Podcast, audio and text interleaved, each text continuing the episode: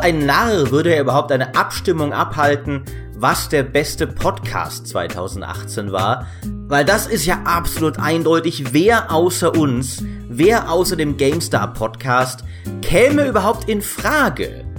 Bei den besten Spielen ist es schon ein bisschen schwieriger und deswegen haben wir da tatsächlich auf GameStar.de die jährlichen GameStars abgehalten, wo wir die Community gefragt haben, was waren denn eurer Meinung nach die besten Spiele 2018? Und nachdem wir jetzt die Auswertung haben, wollte ich darüber mal mit dem besten Kollegen 2018 reden, mit dem Dimitri Halley. Hallo. Hallo Maurice.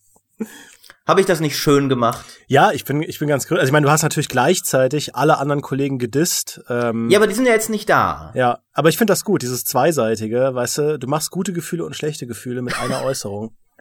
Ja, aber ich, ich finde, man muss ja auch mal so sagen, wir machen ja heutzutage, heute ausnahmsweise mal eine Folge in trauter Zweisamkeit, weil uns die anderen Kollegen auch tatsächlich alle im Stich gelassen haben. Ja, eben. Und ich meine, das hier kriegt, das kriegt ja auch keiner mit, also es hört ja keiner, von daher. Eben, äh, es, ist, es ist ja nur eine öffentliche Folge. Ja, da können wir ja mal also, unter uns schwätzen. Ja. Ich, ich finde auch.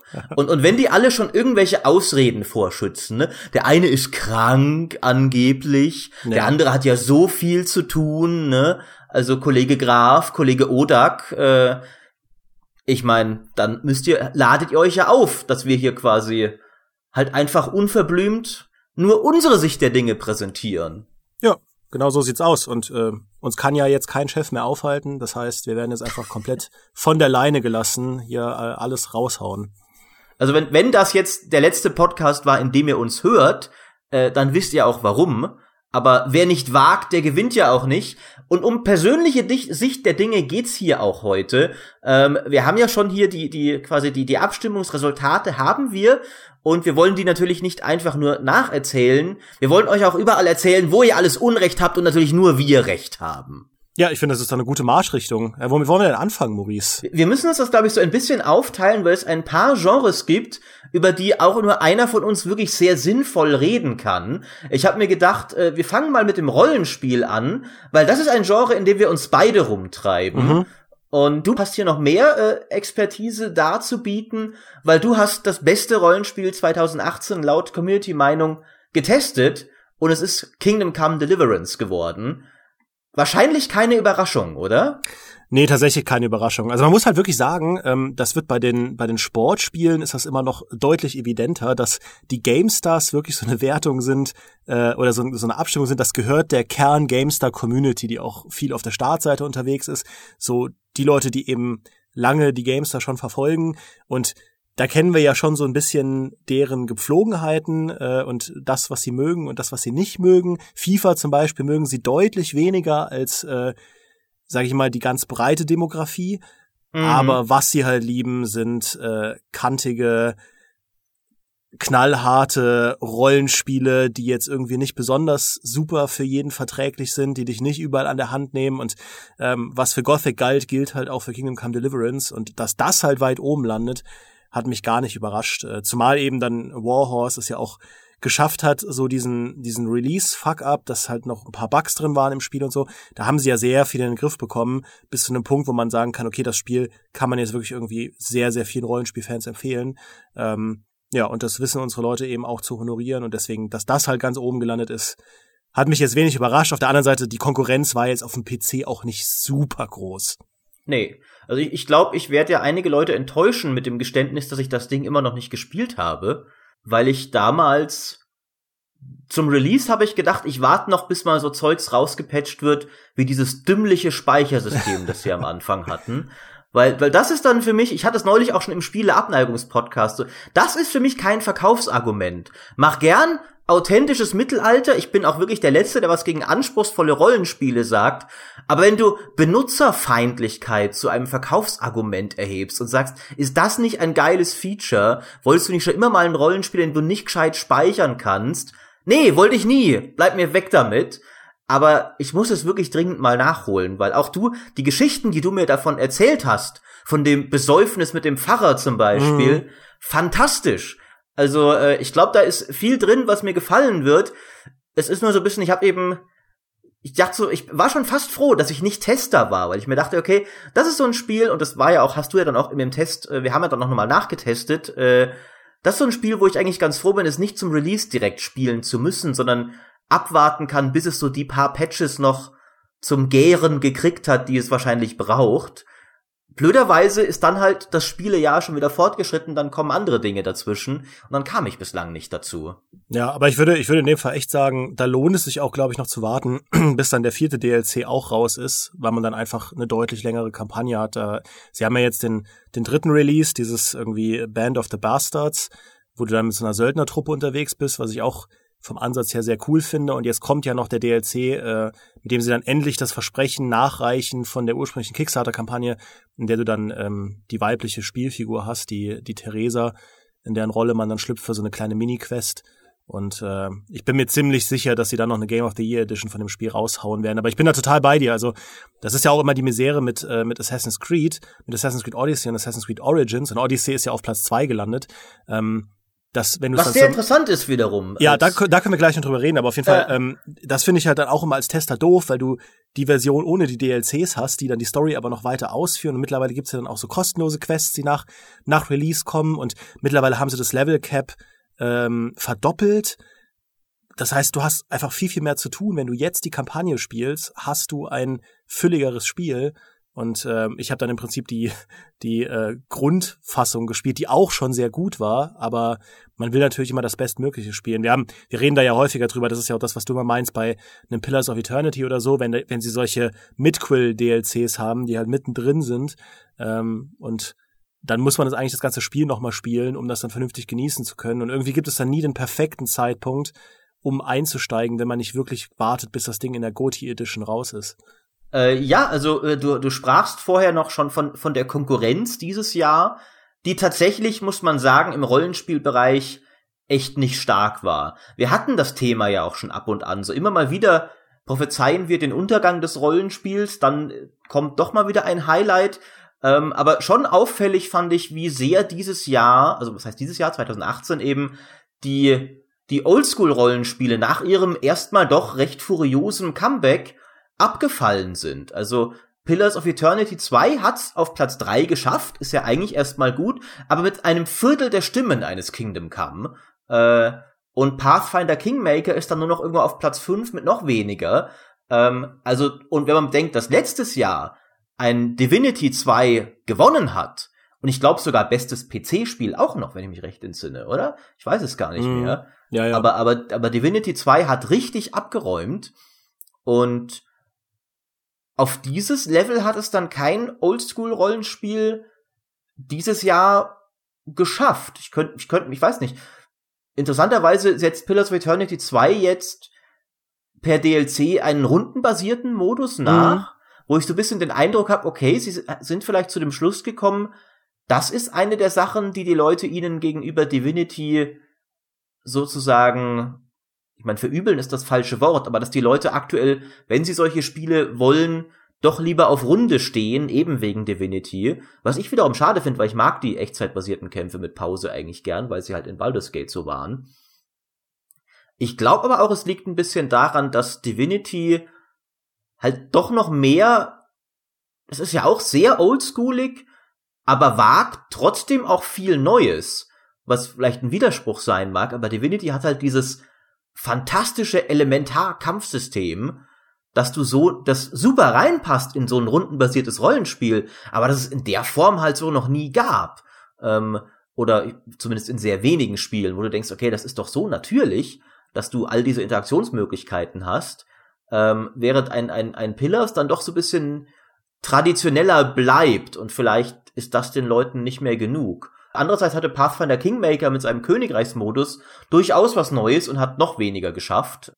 Also, ja. Also ich finde, das, was du sagst, klingt sehr, sehr plausibel und ich würde dem auch zustimmen, aber ganz plump gesprochen hatte ich auch so das Gefühl, dass von diesen Oldschool-RPGs keines wirklich die Aufmerksamkeit generiert hat in der, in der breiten Öffentlichkeit, wie das ein Divinity hatte. Bei Divinity, das war ja, also da hatte ich das Gefühl, als jemand, der vielleicht gar nicht, also ich, ich schon, aber selbst Leute, die halt nicht so in dieser Rollenspielschiene drin sind, haben gemerkt, okay, da ist ein absolutes Ausnahmerollenspiel erschienen, das halt wirklich richtig knallt, also das wahrscheinlich das beste Spiel des Jahres ist und so weiter. Pillars of Eternity 2 hat ja von der Wertung Ähm, von der Wertung ist es das bestbewertete Rollenspiel, glaube ich, 2018 gewesen. Mhm. Aber irgendwie hat niemand drüber gesprochen. Und die Verkaufszahlen waren ja offenbar auch nicht gut.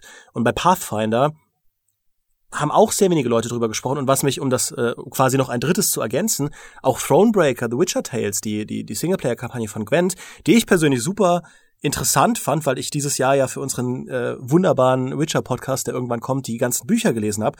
Ich fand das super spannend. Äh, ich habe da ja auch dein, dein famoses Video dazu gesehen, Maurice. Ähm, finde ich als Rollenspielfan eigentlich sehr, sehr interessant von dem, was es in der Story halt macht und wie es halt den Witcher-Kanon auch einfach erweitert. Aber auch das ist bei uns in der GameStars-Abstimmung, also brutal weit hinten gelandet dafür, das dass, dass Geralt ja, also drauf ist und Geralt auch äh, nochmal, also The Witcher 3 ja erneut der Community-Liebling geworden ist bei den GameStars-Wahlen. Trotzdem gibt es eben nicht diesen Transfer, dass Thronebreaker in irgendeiner Form hoch genug gehypt wurde, ähm, falsches Wort, aber ihr wisst, was ich meine, um halt da irgendwie jetzt richtig den Absatz zu machen. Äh, zumindest wenn man jetzt mal nach den GameStars geht. Und, ja. und unsere Leute, die jetzt bei den GameStars abgestimmt haben, die lieben ja Witcher. Also das hat mich halt verblüfft. Ähm, und ja, ich frage mich halt, ob man da irgendwie auch seitens der Publisher anderes Marketing hätte fahren müssen. Sie haben es ja wirklich bei Thronebreaker probiert, das nicht über Quen zu machen, sondern über Witcher, ähm, indem sie den ganzen Titel umgestellt haben und so weiter. Und äh, Geralt auch schön irgendwie noch auftaucht.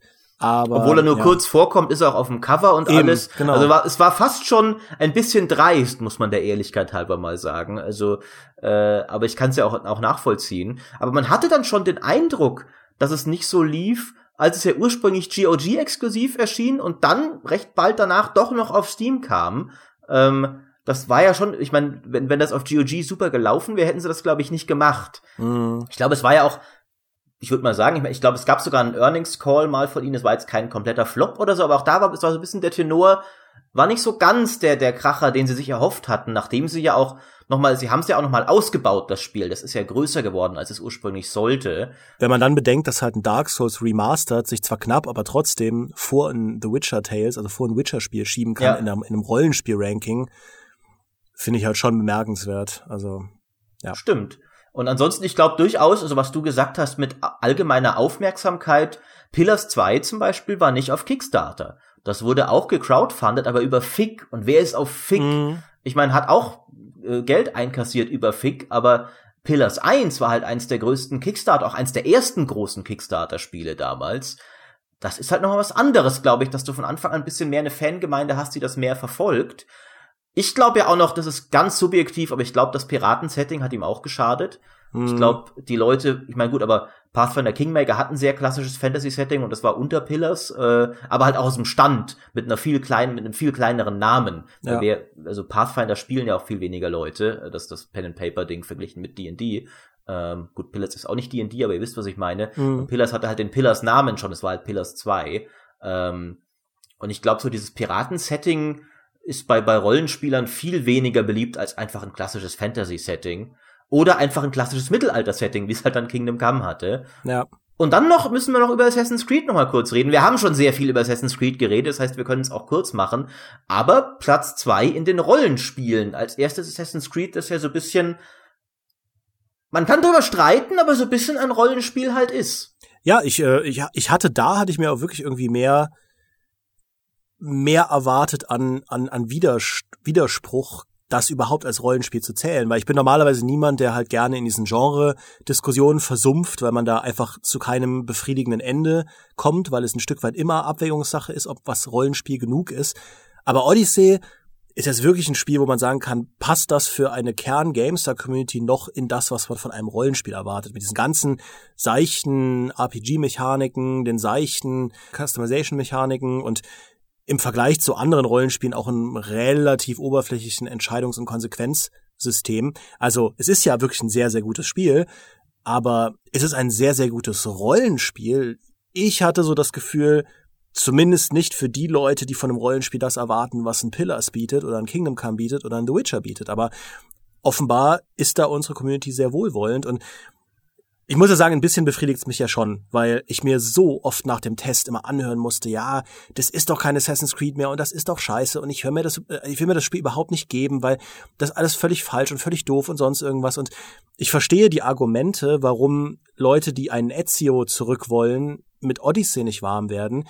Aber ich dachte mir halt immer, Leute, ihr tut dem Spiel schon Unrecht, weil es ist ein gutes Spiel. Und die GameStars zeigen, und das war bei Origins schon genauso, und ich habe es auch im Livestream schon erwähnt, aber ich erwähne es jetzt ein letztes Mal, zeigen, dass eben die Mehrheit dem doch zustimmen würde. Die Leute, die Assassin's Creed Odyssey gespielt haben, und das sind die, die hier abgestimmt haben, ähm, fanden es gut und hatten sehr viel Spaß damit und haben eben sich nicht davon abbringen lassen, dass es keine Assassinen gibt, äh, nicht davon abbringen lassen, dem Ding halt eine, eine sehr gute Stimme oder sehr viele Stimmen zu verpassen. Und ich ja. muss sagen, Odyssey hat sich halt durchaus verdient, weit oben zu stehen. Ich persönlich hätte es halt, und da ist es auch weit oben gelandet, bei den Action-Adventures weiter hochgepusht. Ähm, aber bei den Rollenspielen, Mai. Ja, wenn die Leute es als Rollenspiel wahrnehmen, ein Stück weit ist das ja auch dann eben die Rezeptionssache. Also es dürfen sie auch gerne, dann ähm, ja, soll es so sein und es ist ja auch wirklich ein gutes Spiel. Es hat fast dreimal so viele Stimmen bekommen wie in Pillars. Mhm. Äh, das finde also ich halt krass. Also das finde ich wirklich krass. Also es, es, das spricht, glaube ich, eher, ich meine, ich sag nicht gegen, weil es war ja ein gutes Spiel, aber ist eher ein Versagen für Pillars als jetzt ein Triumph für Assassin's Creed. Ne, Assassin's Creed ist natürlich, hat sich sehr gut platziert, aber dass ein Pillars halt bei den Rollenspielen so schlecht abschneidet, äh, ist, ist schon, schon heftig. Zeigt schon, dass diese, dass die Oldschool-Rollenspiele jetzt gerade, also dass man inzwischen vielleicht auch mehr erwartet wird von denen. Und apropos mehr erwartet, wir reden jetzt recht lang über die Rollenspiele, mhm. wir werden manche andere Kategorien kürzer machen, aber das ist halt eine, wo wir beide sehr tief drin sind. Ja. Und wir müssen noch über ein weiteres Spiel reden, das haben wir nämlich zusammen getestet, Demir. äh, und zwar, ja, du, du es ist Fallout 76 und es hat fünf Prozent der Stimmen eines Kingdom Come kassiert. Es liegt zwischen Pokémon Let's Go Pikachu und Ashen. Also nicht mehr in den Top Ten, sehr weit. Nicht sehr mehr weit in den Top Ten, nicht weit, weit weg, weit weg von den Top 3 für ein Fallout-Spiel. Also, dass da auch noch so wenig, ich sag mal, Fanbonus noch mitschwingt, dass es wirklich halt kaum jemand gewählt hat. Das ist schon heftig. Ja, und das finde ich, äh, also da glaube ich wirklich, dass viele es auch nicht mehr als Rollenspiel wahrgenommen haben. Ja. Aber da, da ist so ein bisschen das umgekehrte Prinzip auch zu, nicht ganz, aber ein bisschen zu Odyssey. Man, also wenn, wenn wir jetzt Sachen schreiben zu Fallout 76, melden sich schon auch immer Leute, die durchaus viel Spaß mit dem Spiel haben. Ähm, natürlich gibt es auch immer also sehr viele Leute, die das Spiel nicht gut finden und die sagen das auch. Ähm, aber es gibt Leute, die, die ja mit Fallout 76 Spaß hatten. Aber das, also das zeichnet sich in den Zahlen halt bei weitem nicht so ab, dass man sagen könnte, es wird nicht deutlich, dass Fallout 76 und damit auch die Fallout-Marke weit an den Erwartungen, Erwartungen vorbeigegangen ist von dem, was die Fans sich gewünscht haben. Also ja. das, äh, das zeichnet sich da echt krass ab. Und das war ja und bei allen anderen Rankings genauso. Also Fallout 76 hat ja nirgendwo einen großen Stich gemacht. Ja, und man sieht's auch, wenn man aktuell so in die in die in die Community schaut, so in, in, in, in auf Reddit zum Beispiel und so. Es hat schon noch seine Fans, aber die Stimmung ist echt nicht gut das, weil halt auch nach dem Release immer noch nur noch ein Fauxpas den anderen gejagt hat. Ich glaube wirklich, dass, dass Bethesda sich da sehr anstrengen wird müssen jetzt. Mit, mit, auch mit ihren nächsten Spielen, auch mit diesem vielleicht, die, diesen, diesen, oh, diese Rufscharte wieder auszuwetzen. Wir können, ich würde mich würde noch kurz interessieren, was ist, was ist deine Meinung? Was wird mit Fallout 76 passieren? Wird das Free-to-Play gehen? Wird das eine komplett Überarbeitung wie ein No Man's Sky bekommen? Oder wird es so weiter vor sich hingepatcht werden und vielleicht auch nie das werden, was die Leute sich wünschen? Also ich glaube, es wird nicht Free-to-Play. Ich glaube, es wird äh, sich auf einem Niedrigpreissegment, also irgendwas zwischen 20 und 30 Euro einpendeln und sie werden es noch weiter supporten für 2019, um zu schauen, was man mit DLCs noch rausholen kann. Ähm, es kommt ja jetzt auch ein neuer PvP-Modus. Sie wollen zumindest da irgendwie an die Kritik ran und auch Bugs aus der, aus der Welt räumen. Also ich glaube, Fallout wird noch Verbesserungen sehen 2019, aber Ende des Jahres werden sie wahrscheinlich sehr genau hinschauen, in, inwieweit sich das halt lohnt, da noch da noch dran zu bleiben. Ähm, und dann gucken wir mal, ob das 2020 noch eine Zukunft hat. Lustigerweise ist es ja wirklich so, man denkt sich, okay, der, diese Rufschädigung, die da eventuell entstanden ist, ist halt ganz, ganz schlimm. Und Bethesda, die ja ursprünglich einen sehr, sehr guten Ruf hatten, sind dadurch jetzt irgendwie in Ungnade gefallen. Und natürlich war das jetzt von der Marketing-Sicht nicht unbedingt super toll für den Ruf, aber es gibt auch genügend Beispiele, die zeigen, dass man mit guten, also dass man auch schnell wieder da rauskommt. Und ähm, wenn man wirklich, also wenn sie jetzt wirklich hingehen würden und machen daraus ein zweites No Man's Sky, glaube ich, würde die Community das auch verzeihen und zu schätzen wissen. Ja. Das war was, was mich bei No Man's Sky wirklich überrascht hat. Ähm, dass dieses No Man's Sky Next Update, äh, ich habe es ja auch gespielt und es ist auch wirklich deutlich besser, dass das die Community so besänftigt hat und aus diesem aus diesem Fiasko für Hello Games dann doch noch irgendwo einen Sieg gemacht hat. Und sie halten ja auch daran fest und bringen ja jetzt also wirklich in einer unheimlich schnellen Frequenz für das Studio neue Updates, die nochmal coole Sachen einbauen und so. Also sie haben dann Versprechen gehalten zu einem Zeitpunkt, wo es eigentlich, glaube ich, niemand mehr erwartet hat. Und um, ohne jetzt dahin zu sehr abdriften zu wollen, aber wenn ein Elder Scrolls, äh, wenn ein, wenn ein Fallout 76 das halt unter Beweis stellt, wäre das, glaube ich, ein schneller Weg da raus. Das ist natürlich was, was sehr aufwendig sein dürfte bei dem Spiel. Ja. Schauen also es wäre kein schneller Weg hinaus, es wäre ein guter Weg hinaus, aber wie du sagst, es würde ja durchaus ein langer Weg entwicklungstechnisch ja. sein. Man, man sieht das, man sieht das ja ganz gut auch bei einem Apex Legends jetzt als ein weiteres Beispiel. Apex, Apex Legends ist ein Spiel von EA und es ist vollgestopft mit ähm, mit halt modernen Echtgeld-Transaktionssystemen, Lootboxen und sonst nicht was. Ähm, und es ist von den Titanfall-Machern, die jetzt mit Titanfall 2 auch nicht den größten Hit hingelegt haben. Und das Ding geht völlig durch die Decke, weil es ein paar Dinge richtig macht, weil es ein gutes, gutes Spiel ist, weil es kein Pay-to-Win ist, sondern diese ganzen Echtgeldsachen kann man links liegen lassen. Ähm, und weil es halt flau ist. Und die Leute nehmen das total an und niemand spricht gerade darüber, dass EA so böse ist bei Apex Legends. Also man, man, man kann das schon noch schaffen, ähm, da so ein bisschen rauszukommen. Es gibt natürlich auch nach wie vor die Leute, die sagen, ja, EA und Apex ist doof und jetzt machen sie auch Battle Royale, aber das ist so eine Minderheit verglichen mit den, was weiß ich, über 20 Millionen Leuten, die jetzt äh, schon Apex ausprobiert haben, über alle Plattformen hinweg.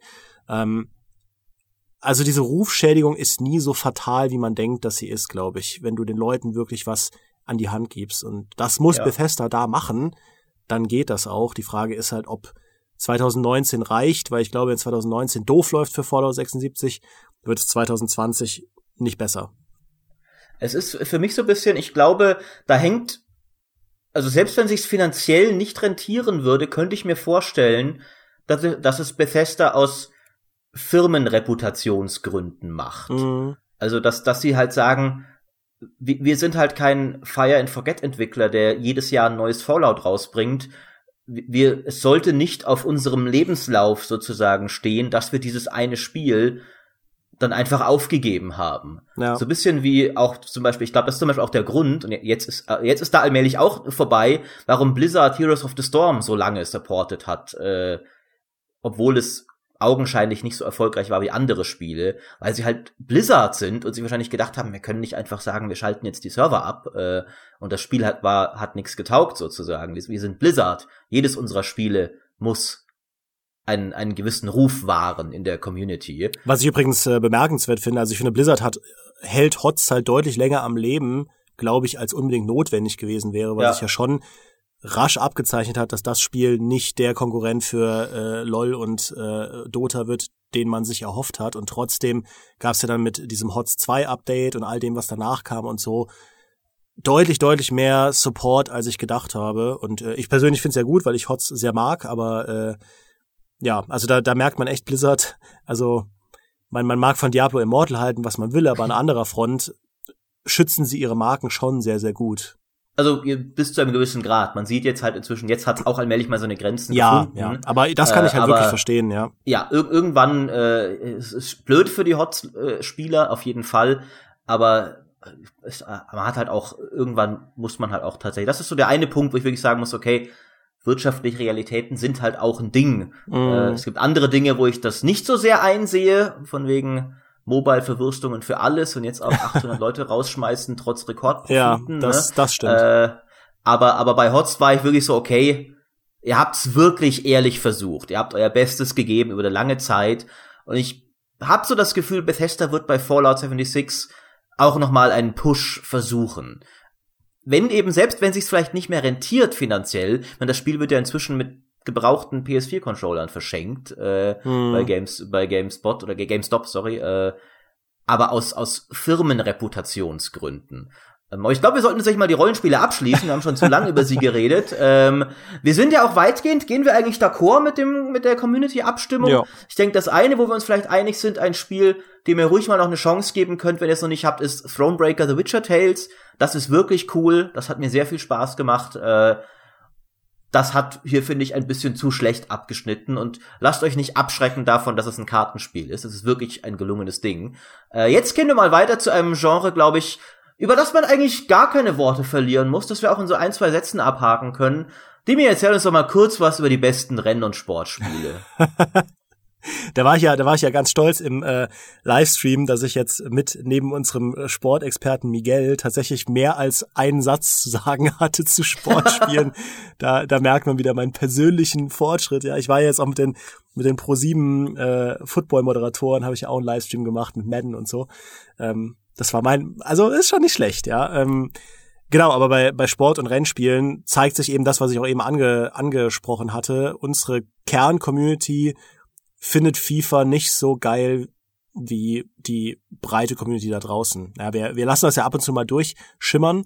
Ähm, FIFA ist für uns ein riesig wichtiges Thema bei der GameStar, weil diese Artikel unfassbar gut laufen. Also falls ihr da draußen auch zu den Leuten gehört, die sagen, ah, FIFA ist jedes Jahr das gleiche und so, diese Meinung kann man ja durchaus vertreten, aber die Realität ist wirklich, es gibt sehr, sehr, sehr, sehr, sehr, sehr viele FIFA-Fans, die das anders sehen oder die sich zumindest dadurch nicht davon abhalten lassen, ähm, sich FIFA zu kaufen. Aber bei den GameStars landet FIFA nicht unter den Top 3. Die Top 3 sind ähm, auf Platz 3 der Football Manager 2019, auf Platz 2 Wreckfest und auf Platz 1 Forza Horizon 4.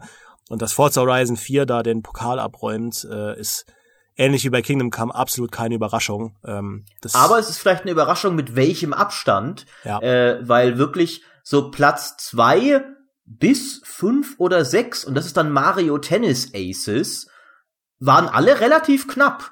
Also äh, Platz, ich habe es nicht genau, Platz sechs hat nur halb so viel Stimmen wie Platz zwei. Also Mario Tennis hat halb so viel Stimmen wie Wreckfest. Und dann kommt Forza, das hat viermal so viele Stimmen wie Wreckfest. Also ist so weit vor allen anderen Sportspielen, dass es, äh, um, um, um mal den billigsten Wortwitz aller Zeiten war, gar kein knappes Rennen war mehr. Ja. Ja, und äh, ich habe es ja schon ein paar Mal gesagt, Forza ist eigentlich langweilig, weil weil es so gut ist. Ja, das Ding ist einfach, das Ding ist einfach der beste Open World Racer, den es gerade gibt. Ja, vielleicht für manche Leute noch übertrumpft vom direkten Vorgänger, aber das ist ja eine Konkurrenz, mit dem mit der Forza durchaus klarkommt oder noch am besten klarkommt. Ähm, war ein fantastisches Spiel, hat sich zu Recht den Platin Award verdient. Ähm, und ja, also sind halt sehr, sehr tolle Autorennen. Ich habe das, also in der Redaktion haben es auch viele Leute privat gespielt, ähm, ich auch und ja, kann man, kann man halt nicht so viele spannende Sachen drüber sagen. Hatte seine Jahreszeiten. Ja, ja es gab, ist halt, ist halt ein Sportspiel. Ist halt, Was ist halt ein Spannendes ja. drüber sagen? äh, eigentlich, halt, bisschen spannender. muss es, muss es auch geben, ne, auf der Welt. Ja. Ich spreche ihnen ihre Existenzberechtigung nicht ab, aber. Ein bisschen spannender äh, finde ich wirklich, ähm, dass der Football Manager sich halt auf Platz drei hochgekämpft hat. Das ist ja, ja ein, sehr, sehr ein, ein, sehr, sehr mhm. lang ersehnter, aber du liebst doch unsere Gamester-Community, Maurice. Natürlich. Ja? Und zumindest hat sie da genau das bekommen, was sie sich seit Ewigkeiten gewünscht hat, nämlich mal wieder einen Football Manager mit Lizenzen und allem drum und dran, der in Deutschland erscheint. Ähm, da weiß ich auch nicht so viel drüber, nur dass das cool ist.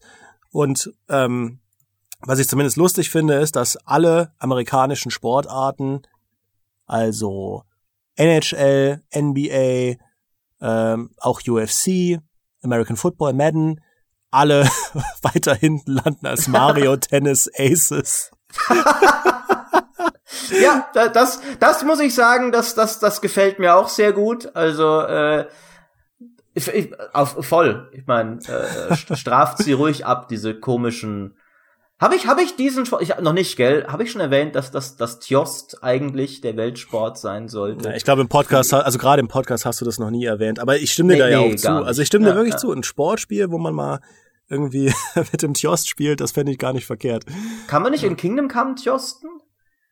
Ja, wir haben auch ein bisschen nee. gewitzelt, dass es halt cool gewesen wäre, ja. wenn es bei den Sport- und Rennspielen gelandet wäre. Ähm, es gibt aber keine es hat Ritter. ja zumindest gewonnen. Ja, es gibt zwar, es gibt ein Turnier, aber keine, keine, ähm, also Ritter-Brittenen-Turniere, sondern nur Haut-drauf-Turniere. Aber dann hätte es ja zumindest mit UFC konkurrieren können, weil wenn ja. UFC sagt, wir sind der härteste Sport der Welt, ähm, die haben halt immer noch keine Schwerter. Also so hart sind sie dann auch nicht. Ja, eben, eben, wenn, wenn du da so einem Team mal ein paar Ritter in Rüstung reinschicken würdest, mit Schwertern und Morgensternen, ja. ja dann sehen wir ja, wie lange ihr noch der härteste Sport seid. Ja, ne? da kannst du also, dich halt also wundgrappeln mit deinen ganzen Griffen und sonst irgendwas. wenn du halt auf den Plattenpanzer umdrückst, dann schläft wahrscheinlich der Ritter einfach irgendwann ein, weil es so lange dauert. Ja, ja oder er, er metzelt dich einfach von hoch zu Ross nieder im, ja. im Lanzenstechen. Ne? Einfach in äh, zwei Teile. Ja, also ich denke, dass damit ist auch alles gesagt. Ja, das ist das Genre. ist unser persönliches Fazit. Sportspiele und Rennspiele, Sport, alles ja. alles schön und gut, aber ein Ritter ein Rittersportspiel wäre immer noch cooler. Ja, ja. Was wollen wir als nächstes machen? Ja, wir müssen jetzt eigentlich wieder zurückgehen zum Genre, wo du was zu sagen hast. Also vielleicht die, die Shooter jetzt nicht als nächstes nehmen. äh, hast du nicht, hast du nicht die Adventure-Kategorie? Oder Strategiespiel? Strategiespiel, Maurice. Strategiespiel ist doch schön. Ja. Strategiespiel ist doch schön. Das war doch ein Genre, das du manchmal ganz gern hast. ich glaube, da sind wir jetzt wiederum, das ist ja gut zum Ausgleich, wo du nicht so viele gespielt hast von nee. denen. Aber oder? was ich, äh, was ich weiß, ist, dass du die Hände zusammenschlägst, dass Frostpunk auf Platz eins gelandet ist, oder?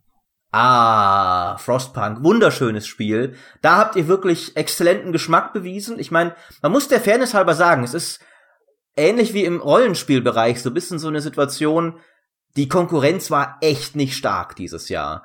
Und das wird überraschen, wenn man sich die Namen anschaut, die auf Platz zwei und drei stehen. Das sind nämlich auf Platz zwei Civilization 6 mit dem Add-on äh, Rise and Fall und auf Platz drei die Age of Empires Definitive Edition. Also diese Namen, Age of Empires und Civilization, wurden hier wirklich komplett deklassiert von so einem kleinen Indie-Studio, das so ein Aufbauspielchen hingeba hingebastelt hat. Äh, aber Frostpunk ist halt wirklich ein einzigartiges Aufbauspiel, weil es kein anderes gibt, finde ich.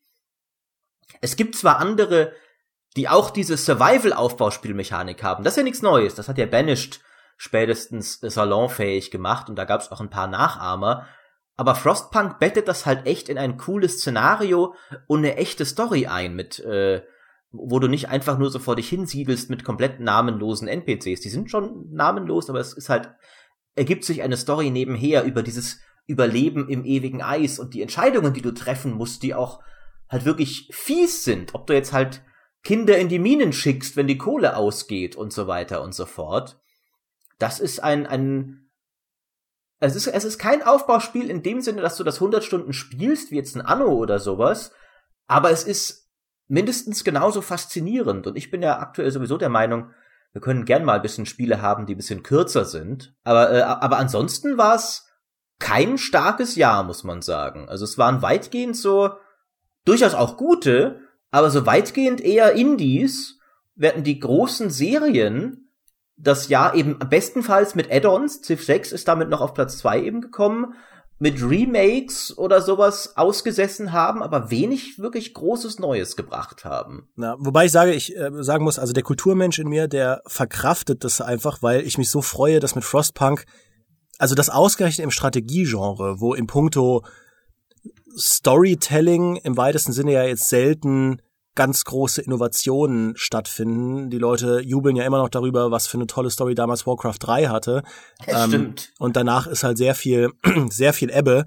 Äh, und Frostpunk ist eben, du hast es ja schon gesagt, Maurice, so eine wunderbare, so ein wunderbares Zusammenspiel aus eben Spiel und sozialem Druck, sozialen Entscheidungen und irgendwie, also dadurch, dass du halt derjenige bist, der diese Geschicke lenkt nimmst du diese Geschichte oder das, was das Szenario einfach so, so intensiv war. Also ich bin ja immer ein Freund davon, wenn Gameplay und Setting und Inhalt und Aussage und Konflikte und so, wenn das alles sehr eng zusammenhängt und du als, also gerade dadurch, dass etwas interaktiv ist, es halt so unheimlich intensiv ist. Und das finde ich hat Frostpunk geschafft und hätte ich nicht gedacht, dass so die Art Innovation 2018 aus dem Strategiesektor kommen würde. Ja, gut, ich rechne auch oft nicht damit, dass sie überhaupt irgendwo herkommt, aber ähm, aber fand ich halt ganz toll und äh, das stimmt. Jetzt, jetzt hast du mir richtig noch die, die Strategiegenre-Kategorie ein bisschen schöner geredet. Äh, Der eigentliche Sinn dieses Podcasts war, dass du dich besser fühlst, Maurice.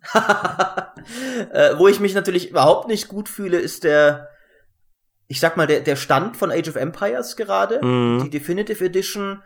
Ich meine, die war ja gut. Das, also gerade grafisch hat die wirklich viel richtig gemacht, wie sie das Spiel aufgewertet hat. Äh, sie hat, ist nicht weit genug gegangen in manchen Aspekten, gerade was zum Beispiel Wegfindung angeht, hätte noch mehr passieren sollen, aber es war, ich glaube, im Rahmen dessen, was auch bei so einem alten Spiel geht, wirklich eine gute Neuauflage. Ich muss ja sagen, ich bin durchaus überrascht, dass es in den Top 3 gelandet ist. Also Age of Empires ist eine starke Marke und du hast recht, es war ein gutes äh, Remake, Remaster. Aber haben das wirklich so viele Leute gespielt? Mhm. Weil, das meintest du ja auch, Age of Empires 1 ist, also es ist ein super, ein super Remaster, aber naja, also es ist halt Age of Empires 1 und es ist noch nicht mal das Age of Empires, wo alle sagen, boah, da habe ich mich so verliebt, sondern das ist für, die, für viele halt Age of Empires 2. Ähm, und setzt man sich dann 2018 wirklich wieder hin und zockt das halt so richtig nochmal durch. Mich würde das einfach interessieren, also gerne auch an die Leute da draußen. Ihr könnt äh, wir sind da sowieso sehr neugierig auf eure Kommentare. Auch bei Pillars of Eternity 2 würde mich sehr interessieren, wie eure Sicht da ist. Aber auch bei Age of Empires, der Definitive Edition, habt ihr das dann nochmal durchgezockt als alte Age of Empires Fans? Oder ist das eher so die Art Remake, Remaster, wo man sagt, ich freue mich, dass es das gibt, weil es das am Leben hält? Aber wenn ich ehrlich bin, habe ich es nicht durchgezockt. Und, äh, Könnte ich mir sehr gut ja. vorstellen. Also, dass das, dass selbst Platz drei so bisschen Markenbonus ist. Ja. Äh, weil das, äh, das muss man ja sagen, wiederum, wir sprachen ja vorher schon darüber, wie unsere Community so beschaffen ist. Und sie liebt Age of Empires. Also, äh, als diese Definitive Edition mm. damals angekündigt wurde, war das eine der stärksten Meldungen von der E3. Also, da, da, die, die Facebook-Reaktionen gerade, da konntest du halt Spiele, das hat Spiele wie Anthem und so in die Tasche gesteckt. Die Ankündigung, dass ein neues, dass ein Age of Empires Remaster kommt sind alle so durch die, also uns ja inklusive, äh, ja. durch die Decke gegangen. Ähm, und sie haben es ja sogar auf der PC Gamer Show angekündigt, ne? Also es ja. war keine, es war nicht die Microsoft Pressekonferenz, sondern es war eine, eine kleine, in Anführungszeichen, PK. Richtig. Und trotzdem ist es völlig explodiert, diese Meldung. Also wirklich, das war sehr, sehr, sehr, sehr krass. Ja. Und, äh, aber du, du hast völlig recht. Age of Empires, ich meine, es gibt viele Leute, die heute noch Age of Empires spielen, zu denen gehöre ich auch, aber die spielen Age 2. Äh, ja. Und das ist, finde ich, der, der zweite Punkt, das für mich, glaube, das ist für mich das, was, glaube ich, dem Spiel, das Spiel viel gekostet hat. Sie spielen es auf Steam, mm. weil es Age 2 auf Steam gibt. Und irgendwer hat die dumme, dumme, dumme Entscheidung getroffen, die Definitive Edition nur im Windows Store anzubieten. Und das ist halt der, das ist der unbeliebteste Store von allen, glaube ich. Mm. Also Epic macht sich jetzt vielleicht gerade so ein bisschen Kontroversen und so, aber ich glaube, im Zweifelsfall holen die Leute sich lieber sogar noch was im Epic Store und erst recht bei Origin oder Uplay. Ich meine, Origin und Uplay sind inzwischen, glaube ich, auch akzeptiert so. Mhm. Das macht man halt. Aber der Windows Store, der ist halt konsistent grässlich. Wobei man sagen muss, ich glaube, ist nicht Forza auch exklusiv im Windows Store? Ja. Und das hat gewonnen, ne? Also ja, schon. seiner Kategorie. Ja. Aber, äh, aber, aber ich finde, ich finde auch gerade von der Aufmerksamkeit geht es halt schnell dann unter. Bei Forza, ja. es war halt äh, wahrscheinlich der wichtigste Release für Microsoft letztes Jahr oder einer der wichtigsten zumindest. Das, da konnte, da kam man kaum dran vorbei. Aber bei Age of Empires der Definitive Edition, da konnte man das schon eher verpassen. Und ich, ich stimme dir zu, das ist halt, ich finde, auch Uplay und Origin, die bemühen sich ja zumindest, die auf ihrer Plattform irgendwas anzubieten, was cool ist. Das ist jetzt nicht alles irgendwie super, aber Uplay hat da zumindest einen, einen gut funktionierenden Store mit einer übersichtlichen Seite, mit Angeboten und so weiter und so fort. Aber der Microsoft Store, das ist halt einfach jedes Mal so ein notwendiges Übel, das man in Kauf nimmt, wenn man dann ja. mal eines dieser exklusiven Spiele ran muss. Also mir ging's auch so. Ich habe die, ich war voll heiß auf das Ding, auch als du es dann getestet hast für uns oder gespielt hast für uns. Ähm, heißt du, boah, habe ich voll Bock und so. Dann habe ich angefangen zu spielen und dann sitzt du eben aber wieder an der Age of Empires 1 Kampagne und denkst dir, okay, investiere ich diese 20 Stunden jetzt da durchzukommen? Oder wenn ich Age halt im, im ja. Multiplayer spielen will, gehe ich auch zu der äh, zu der HD Edition, die es schon gibt bei Steam. Also wenn ich Age in den letzten Jahren gespielt habe, dann auch das Zweier auf Steam. Ja, weil das hat ja. auch seine, seine Steam-Integration mit Online-Sachen und so weiter, das funktioniert und eine launige H2-Partie nebenbei, das, das klappt schon ganz gut. Ja, es ist halt halt aber tatsächlich, und das ist das, was mir Sorgen macht, sehr still geworden, seitdem die Definitive Edition mm. rausgekommen ist. Das war ja schon Anfang des Jahres. Die hat recht wenige und auch sehr kleine Patches bekommen. Die hießen immer groß irgendwie Content Update und dann waren fünf Bugfixes drin. Äh, das fand ich allein schon dreist. Ähm, und ich habe so ein bisschen die Befürchtung, dass, dass sie intern vielleicht dass das große Age-Comeback basierend darauf massiv zurückgefahren haben. Und ich glaube, das wäre ein, ein Riesenfehler, weil ich, also sie haben glaube ich, also von, von der Definitive Edition des ersten Teils im Windows Store darauf zu schließen, was du mit einer Definitive Edition des zweiten Teils auf Steam machen könntest, wäre, glaube ich, pure, pure Idiotie. Also, auf Steam könnte das, glaube ich, richtig, richtig durch die Decke gehen. Der zweite Teil mit der Grafik von diesem, von diesem Remake, der Hammer, glaube ich. Ich meine, selbst die alte, alte HD Edition haben über zwei Millionen Leute gekauft. Mit der würdest du locker vier kriegen, glaube ich. Also, wenn man das mal so. Und das ist, das ist meine Sorge. Also, sie, sie werden nicht also Age 4 kommt trotzdem, denke ich mal, weil das, das werden sie jetzt nicht einfach äh, mittendrin einstellen, weil so eine blöde Definitive Edition nicht gelaufen ist. Aber es sollte ja Definitive Editions von allen und vielleicht sogar Age of Mythology geben, was ich großartig fände. Und da, um die mache ich mir schon jetzt ein bisschen Sorgen. Ob die vielleicht jetzt doch nicht kommen oder eingestampft wurden. Da bin ich sehr, sehr gespannt drauf. Ähm, aber wenn man ehrlich ist, muss man sagen, also ich gehe weitgehend einverstanden mit dieser Strategieliste. Also vor allem Frostpunk ist, denke ich, äh, sehr verdient auf Platz eins. Es gibt so ein paar kleinere Geheimtipps, wo ich ein bisschen überrascht war, wie, wie niedrig die waren. Into the Breach also, zum Beispiel, finde ich, hätte ich, hätte ich höher gedacht. Relativ niedrig. Äh, auch ein Northgard zum Beispiel relativ niedrig. The Banner Saga 3, äh, Two Point Hospital die Siedler History Collection und so. Es gab schon, es gab ja durchaus, Battletech ist auch recht niedrig. Ich habe nicht alle davon gespielt, muss ich zugeben, aber es sind alles so Spiele, wo man sich gedacht, okay, die, die waren doch auch nicht so schlecht. Ähm, aber Vor und allem, Total War hatte ein schlechtes Jahr. Thrones ja, of Britannia hat wirklich, ist nicht mal in die Top 10 gekommen. Ähm, Finde ich ein bisschen hart tatsächlich. Äh, aber das hat die Leute nicht so begeistert. Die Leute wollen wieder ein vollwertiges Ding und die KI war in dem Fall auch wirklich unterirdisch schlecht, leider. Ähm, aber ich stimme dem Platz eins zu und ich bin auch optimistisch, dass dieses Strategiejahr jetzt, 2008, 2019, deutlich interessanter wird, vor allem für Aufbauspieler. Da war Frostpunk dann nur der Anfang, weil das neue Anno lässt sich großartig an, das neue Siedler kommt dieses Jahr, ist auch vielversprechend, Tropico 6 kommt, ähm, also das, da, äh, die, die, die, die GameStars äh, Strategie 2019 könnten deutlich spannender werden, glaube ich. 2018 war zwar ein verdienter Sieger, aber auch in einem recht schwachen Feld. Und damit würde ich doch mal sagen. Ja, wir haben uns, uns läuft so ein bisschen, ein bisschen die Zeit weg. Ähm, wir, wir, wir quasseln heute sehr lang, ja. Ja, das äh, ist halt, wenn man uns beide von alleine lässt. Ihr solltet uns mal sehen, wenn wir abends zu zweit unterwegs sind. Das, äh, das, ist, das ist ganz schlimm. Ja, manchmal manchmal äh, landen wir dann auch oft in der U-Bahn und reden noch in der U-Bahn eine Stunde oder so, ähm, weil man dann doch nicht nach Hause fahren will. Also, ja, es, es hat schon seinen Grund, warum wir Podcasts machen. Ja, ja. Äh, sollen wir dann, sollen wir dann, äh, ich würde mal sagen, dann, dann überspringen wir einfach so Sachen wie Shooter oder ähm, also, oder? Und Action-Adventure oder so oder Adventure? Wollen wir dann einfach direkt zu bestes PC-Spiel und größter Fail und Ach, so? Bisschen Zeit haben wir ja noch. Äh, Machen wir noch mal kurz die. Ich würde sagen, wir versuchen sie durchzumachen, aber okay. wir können jetzt ein bisschen kürzer werden. Ich finde, es war jetzt auch ein bisschen die die spannenderen haben wir jetzt auch schon. Ja, die für äh, dich spannenderen, ja. Ja, eben, eben. Shooter noch mal ganz kurz, unwichtiges Genre. Hat halt ein Battlefield, hat auch gewonnen, wenn ich recht Sinne.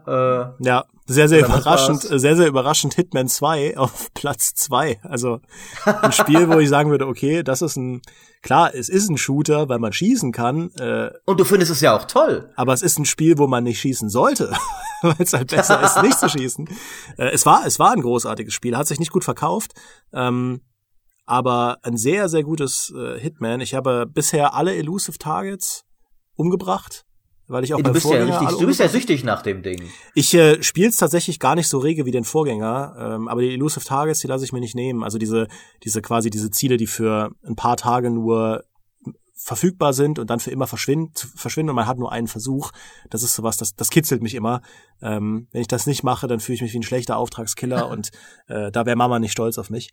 Ähm, genau, aber ja, das Battlefield 5 auf Platz 1 ist überrascht mich überhaupt nicht. Äh, da gab es ja alle möglichen Unrufe aus der Community, ganz viel, ganz viel, also immer auch in den Kommentaren hörst du, das ist doof, ähnlich wie bei Assassin's Creed. Ähm, aber ich glaube, die meisten, die es gespielt haben, finden es gut. Es gab Probleme bei Battlefield 5, es gibt immer noch Probleme bei Battlefield 5, aber es ist, ich habe selbst, glaube ich, fast 100 Stunden jetzt reingesetzt, es ist ein sehr, sehr guter Multiplayer-Shooter ähm, und dass das auf Platz 1 landet. Äh, auch gegenüber Call of Duty, obwohl Call of Duty ja eigentlich auch ein gutes Jahr hatte, Black Ops 4 kam ja doch ganz gut an. Überrascht mich überhaupt nicht. Far Cry 5 auf äh, Platz 3 mit etwa der Hälfte der Stimmen von Battlefield 5. Äh, Far Cry 5, genau. Ähm, überrascht mich auch nicht so sehr. Das war lustigerweise, wir haben nicht damit gerechnet, dass Far Cry 5 so viel Aufmerksamkeit bekommt, weil Far Cry ist einfach, das sind schon große Spiele, aber bei uns in der Community nicht die absolut größten Spiele. Ähm, aber der Far Cry 5 Test wurde sehr, sehr, sehr, sehr oft abgerufen. Also der war extrem erfolgreich, nicht nur, weil, äh, weil er von guten Redakteuren verfasst wurde, sondern von weil, einem ganz wunderbaren Redakteur. weil Far Cry 5 offenbar echt ein Ding ist. Und viele Leute haben sich davon erhofft, dass das der Singleplayer-Shooter wird, an dem man sich, in dem man sich mal jetzt so richtig vertiefen kann. Ähm, ist nicht auch grad Demi vom gleichen tollen Redakteur ein Test zu Far Cry New Dawn erschienen? Das kann sein, Maurice, jetzt wo du sagst. Den, den, kann man auf GameStar.de lesen, habe ich mir sagen lassen. Das stimmt, ja, Far Cry New Dawn. Und er hat einen ja. wunderbar geschriebenen Einstieg. Also der, der, allein dafür lohnt es sich schon. Ja, weil Besagter ich, äh, Redakteur ja. ist nämlich nicht so bescheiden, wie er manchmal tut. Hat mir heute schon geschrieben, boah, der Einstieg zu meinem Far Cry-Artikel ist aber echt sexy geworden. Und er hatte recht, er hatte recht damit muss ich ja vollkommen ein, eingestehen. Ja, ja so, Ähm, so bekommt man intern andere Redakteure dazu, die eigenen Artikel zu lesen, mit dreistem Clickbait. Ja, Ja, Man sagt, voll, Bei meinem voll. Einstieg musste ich weinen und zack, klickt Maurice rein. ja. So macht man das. Ja. Äh, ja, also ich finde, ich habe mich, äh, ich habe ja von keinem dieser Spiele auch einen Hauch einer Ahnung. Der einzige Shooter, äh, gut, äh, Destiny 2 Forsaken habe ich auch gespielt. Mhm. Ansonsten könnte ich noch zu Warhammer Vermintide 2 was sagen, was ja auch nur irgendwie im vagesten Sinne ein Shooter ist. Du spielst ja aus der First Person, aber eigentlich ist es ja eher ein Slasher als ein Shooter.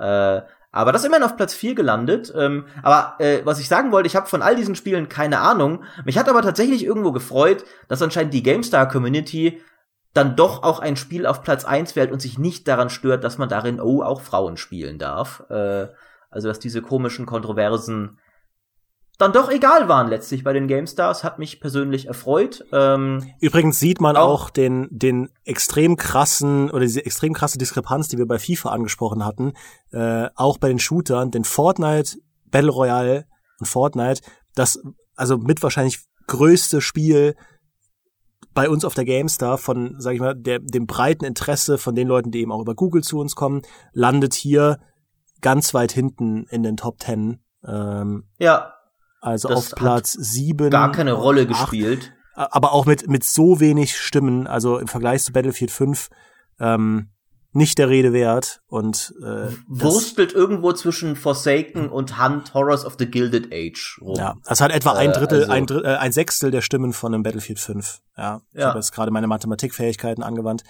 Also das ist schon, das ist schon krass. Ja, bei dem ganzen. Gut, wir haben ja auch schon ähm, mal so ein bisschen Meldungen geschrieben zu der Demografie von Fortnite, dass es eben überwiegend äh, von unter 18-Jährigen gespielt und konsumiert wird. Ähm, und die GameStars, würde ich mal behaupten, sind von der Demografie eben eher unsere Kernleserschaft, die ein bisschen älter sind. Kann daran liegen, muss nicht daran liegen, aber auf jeden Fall Fortnite war bei den Shootern 2018 für euch, die bei den GameStars abgestimmt haben, kein Thema. Ja. Und äh, ihr habt euch halt natürlich alle nach Dimis Maßstab als schlechte Hitman-Spieler geoutet. Weil wer das als Shooter wählt, der spielt's ja offensichtlich schlecht. Ja. Äh, weil eigentlich ist es ja eher so ein Klavierseiten-Simulator oder sowas, habe ich mir sagen Ja, lassen, Münz, Münzwerf und Klavierseiten-Simulator, wo man eigentlich sehr viel steht und Leuten zuguckt. Also auch so ein bisschen Ja. so ein, so ein Voyeurismus-Simulator. und wenn man gut ist, bringt man ja auch nur ein einziges Ziel um pro Mission oder eben manchmal zwei, drei Ziele, je nachdem, aber sonst niemanden. Also der Buddy-Count ist auch für einen Shooter absolut traurig. Außer man ist jemand, der mit der Das stimmt. Schrotflinte rumrennt und eben äh, alles abballert und dann 100 Leute aufs Klo zerrt, damit sie nicht gesehen werden. Und äh, da gibt es ganz, ganz absurde Videos bei YouTube. Aber ein echter Hitman-Connoisseur spielt das natürlich nicht so. Ja. Dann kommen wir mal weiter zu einem Genre, dem ersten Genre, wo, obwohl wir hier eine PC-Seite sind, aber die GameStars sind ja tatsächlich plattformübergreifend, ein Konsolenspiel gewonnen hat, nämlich Bestes Action-Adventure, God of War. Glaube ich, keine Überraschung, oder? Nee, keine Überraschung. Also das God of War auch da im Prinzip fast mit der doppelten Stimmanzahl gegenüber Platz zwei Assassin's Creed Odyssey gewonnen hat. Das war einfach ein überragendes Spiel. Wir haben das ja im Podcast auch schon mehrfach äh, erwähnt, dass die PS4 ein unfassbar gutes Jahr hatte. Ähm, Ja, Also, da, also da, da muss man noch nicht mal ein Red Dead mit reinnehmen, das ja nicht PS4 exklusiv war, aber äh, God of War, Spider-Man und so weiter und so fort. Also da gab's richtig, richtig, richtig gute Spiele für die Konsolen dieses Jahr. Spider-Man lustigerweise äh, gar nicht weit oben, auf Platz sieben. Ähm, das hätte ich mir weiter oben gedacht, aber gut. Ähm, aber das God of War. Auch, auch Red Dead hat ja irgendwie nicht, in welcher Kategorie war Red Dead überhaupt? Ist das nicht in den Shootern oder im Action-Adventure? Stimmt. ja nee, Red Dead Redemption ist auch hier bei Action Adventure. Da ist es auf Platz 6 gelandet. Ähm, Was relativ überraschend ist. Ja. Also das mag daran weil, liegen, weil, dass es so spät im Jahr rauskam, dass viele es vielleicht auch noch nicht gespielt haben. Ich kann es mir eigentlich nicht vorstellen, weil also das war ja wohl das größte Konsolenspiel des ganzen Jahres. Ähm, aber ja, ist nicht so weit oben gelandet. Und eigentlich zeigt ja der God of War Sieg, dass die Leser hier durchaus geneigt waren, für ein konsolenexklusives Spiel zu stimmen. Vielleicht warten sie alle noch auf die PC-Version. Und äh, bei God of Vielleicht. War ist ja natürlich vom Tisch, dass das jemals für PC erscheint, aber äh, bei Red Dead nicht. Ich könnte mir auch vorstellen, dass, also nach dem, nach dem Geschmack, der bislang gezeigt wurde und, und auch noch gezeigt werden wird in anderen Kategorien, dass God of War halt näher an diesem ganzen Feld von düsteren Mittelalter-Fantasy-Abenteuern dran ist, im Sinne mhm. von Kingdom Come und, und Witcher. Witcher kommt noch, äh, und, und vielleicht deswegen den, den Geschmack der GameStar-Leser und auch meinen Geschmack tatsächlich. Äh, Western ist ein unsäglich dummes Szenario und Mythologie ein großartiges, deswegen äh, bin ich da voll auf eurer Seite. Denkt euch, dass ich jetzt gerade mit der Stirn runzle, also nicht damit es hier so klingt, als käme Maurice gar keinen Widerstand, aber ähm, bitte. Und ansonsten äh, auch hier Assassin's Creed Odyssey, Platz drei diesmal, äh, mhm. hat sich also in zwei Kategorien, weil halt äh, man, man könnte durchaus kritisieren, es überhaupt in beiden zur Wahl zu stellen, aber es ist halt irgendwie beides, Rollenspiel und Action-Adventure. Und anscheinend in beiden konnte es die Leute erfreuen. Ja, das auf jeden Fall. Ähm, was ich interessant finde, ist, dass ähm, ein A Way Out so weit oben gelandet ist. Das ist ja auf Platz 4 gelandet und es ist bei den, ähm, bei den besten Multiplayer-Spielen, bei den besten Online-Spielen sogar in den Top 3 gelandet. Ähm, das hat mich überrascht. Bei Way Out hätte ich gedacht, dass das Spiel geht völlig unter. Ähm, weil es halt auch so ein bisschen so in diesem Frühjahres-Release-Tunnel war. Ich glaube, es kam direkt nach Far Cry 5 raus. Also zumindest habe ich es direkt nach Far Cry 5 getestet. Ähm, aber auch da, ähnlich wie bei Frostpunk, freut mich einfach, dass ihr da draußen Spiele, die mal was Interessantes anstellen mit diesem mit dieser Vermischung aus Interaktivität und Storytelling, dass ihr das einfach zu schätzen wisst. Ähm, weil auch das Spiel, dadurch, dass man es im Koop spielen muss, macht in puncto Storytelling einige Dinge, ohne dass ich jetzt spoilern will, die mich halt da echt fassungslos vor dem Bildschirm haben sitzen lassen, ähm, im positiven Sinne und mich wirklich, wirklich berührt haben. Ja, und das ging nicht nur mir so. Dann gehen wir doch mal weiter zu den, wenn du sie schon erwähnt hast, den größten, den besten MMOs und Online-Spielen. Ja, da haben wir auch die, ähm, die Genre-Kategorien sehr weit gefasst. Ähm, deswegen ist da auch ein Battlefield 5 in dieser MMO-Kategorie. Also da haben wir ja viele Sachen zusammengefasst, aber das ist halt krass, ne? Also da ist World of Warcraft auf Platz 3, Battlefield 5 auf Platz 2 und ich habe es erwähnt, A Way Out schießt den Vogel ab. Ja, gewinnt tatsächlich. Ähm, ja, als bestes besiegt Battlefield als Online-Spiel ja. und also besiegt WoW und Battlefield, also quasi so in, in beiden Bereichen den Primus. Also je nachdem, wie du halt jetzt Online-Spiel verstehst, denkst du ja wahrscheinlich entweder zuerst an einen Multiplayer-Shooter oder an ein MMO-RPG. Und beide Genre-Titanen in diesem Fall, ich meine, gut, äh, man würde auch an Fortnite zuerst denken, aber Fortnite auch hier ist irgendwo, wo war Fortnite hier auch relativ weit unten krebst es rum. Äh, was überhaupt, wenn es dabei war überhaupt? Ich muss mal schauen. Fortnite ist jenseits der Top 10. Also es ist ja, irgendwas zwölf also, oder so. Mögt ihr, mögen die Kernleser anscheinend gar nicht. Interessanterweise, auch Fortnite-Artikel werden ja durchaus gelesen bei uns auch viel. Aber die, die Hardcore-GameStar-Zielgruppe anscheinend eben nicht so ein Fan davon. Aber Way Out besiegt alles. Ja, finde ich, find ich, äh, finde, find ich eine gute Entscheidung von euch. Finde ich ihr, fantastisch. Ihr wisst ja, die komplette äh, Gaming-Branche bemisst nach den GameStars-Wahlen, was, da, was das Line-Up sein soll. Das heißt, es wird halt weiterhin sowas wie A Way Out gefördert. Ähm, das ist ja Teil war von EAs Wir fördern Indie-Spiele-Programm. Und ja, bin ich mal gespannt, was da, was da noch kommt, wenn das, wenn jetzt alle einfach nur noch Zweier-Koop-Spiele machen. Ja, finde ich auch nicht schlecht. Ähm, Genau, also verdienter, verdienter Sieg. Ich, ich persönlich muss dann überlegen, okay, würde ich Battlefield weiter oben ranken? Ganz persönlich, ich jetzt, hm, weiß nicht, aber aus so einer Videospiele sollten ab und zu mal was Cooles machen, was Kreatives machen mit ihrem Medium und so. Aus der Perspektive verdient A Way Out auf jeden Fall viel Aufmerksamkeit.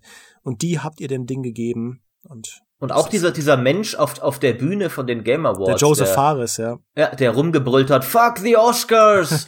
ich bin froh, dass der von uns jetzt tatsächlich einen Oscar bekommen hat. Ja, wie, wie wunderbar sich der Kreis schließt, ja. Ja, ja. Das Gesicht von Geoff Keighley war einfach nur wunderbar, als er auf der Bühne stand und nicht so ganz wusste, wie er damit umgehen soll.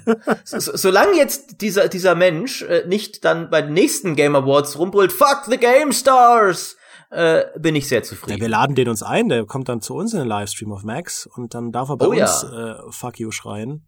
Ist doch okay. Ansonsten bei den, äh, ich meine, die meisten großen Online-Spiele haben hier tatsächlich nicht so viel abgeräumt. Auch die, die Leute sind nicht so geneigt, glaube ich, für Spiele zu stimmen, die jetzt halt schon länger laufen. Ein League of Legends, ein, ein Counter-Strike und so.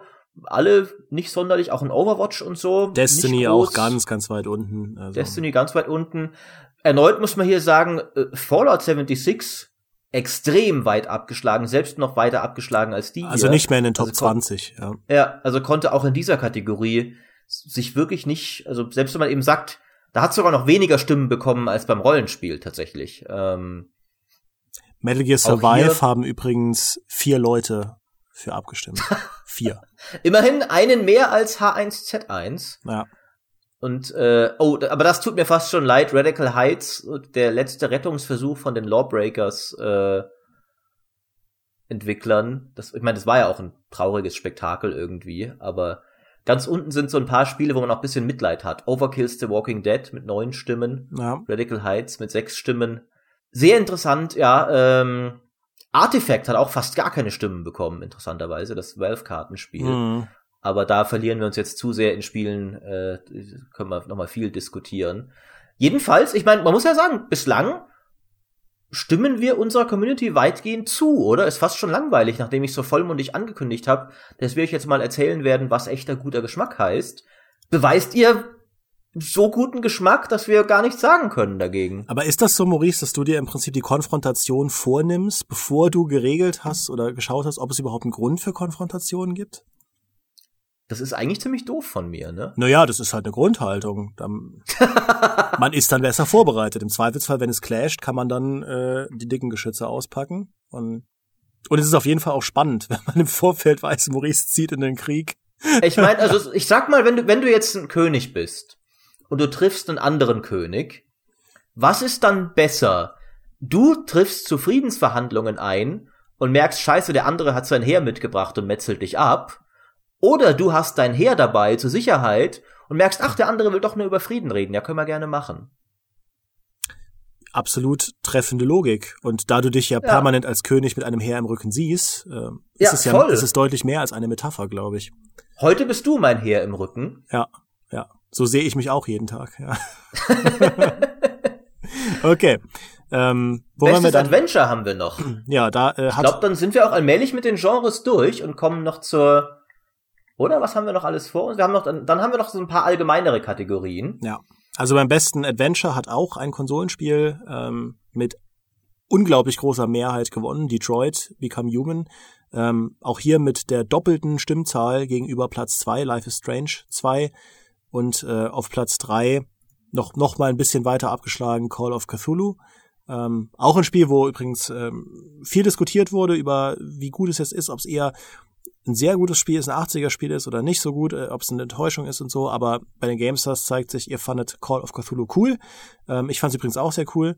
Aber Detroit ganz, ganz weit oben ist ja auch durchaus ein Spiel, über das diskutiert wurde. Maurice, du, du hast da mehr Ahnung als ich von, aber diese äh, David Cage Stories sind ja doch recht umstritten immer mal wieder, oder? Ja, äh, also ich glaube tatsächlich, und ich, ich mag tatsächlich äh, David Cage Spiele, also äh, die Quantic Dream Spiele, aber ich finde, man muss auch, glaube ich, ganz klar festhalten, hier hat auch einer einfach gewonnen, weil es das einzige AAA-Spiel im ganzen Genre war, das Jahr. Mhm. Also Detroit ist das einzige Adventure, das wirklich High-End Production Values, um mal so ein blödes Wort zu benutzen hat, das zum Vollpreis im, im Laden stand, das ein, ein Flaggschiff-Titel einer großen Konsole war. Die, die gehören ja wirklich schon zu den großen PlayStation Exclusives. Ähm, während alles andere, so Life is Strange ist halt so ein, ist, also Life is Strange ist fantastisch, aber ist halt so ein kleines Konsolen-Adventure irgendwie, das so klar mit bisschen weniger Budget produziert wird. Call of Cthulhu, das ist auch so ein kleineres Studio, das halt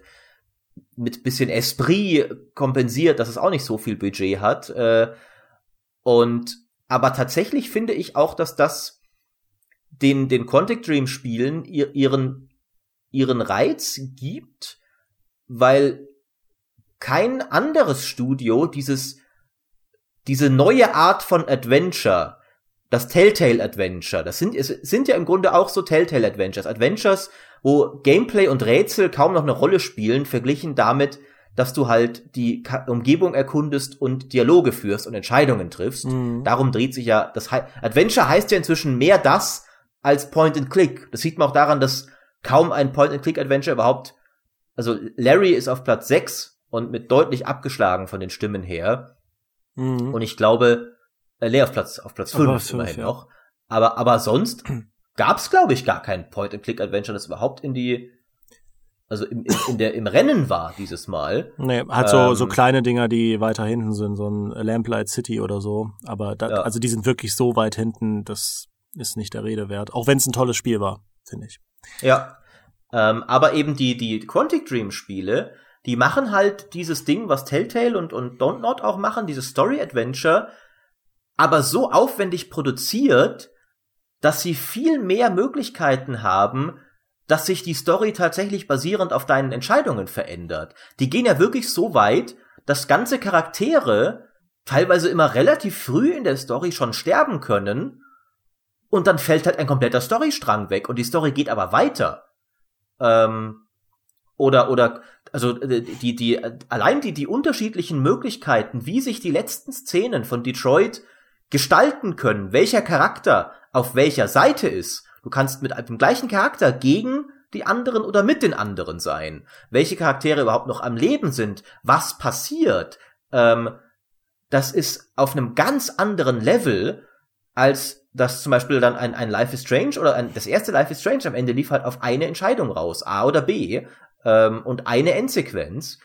Das kann das, äh, und Life is Strange hat die bessere Story insgesamt verglichen mit den meisten Quantic Dream Spielen, aber die Quantic Dream Spiele entfalten für mich eine Spannung, die kein anderes Storyspiel hat, weil sie eben sagen, du kannst komplett versagen. Also zum Beispiel bei Heavy Rain, ich sag, nehme nehm, nehm jetzt keine Spoiler, aber du jagst einen Killer, es kann dir passieren, dass am Ende der Killer davonkommt. Wenn du die Story, wenn du so, so versagst und die Story sagt zu keinem Zeitpunkt, okay, du hast jetzt verloren, lad neu. Es geht immer weiter. Charaktere sterben, du findest die Hinweise nicht, äh, es geht weiter. Pech gehabt.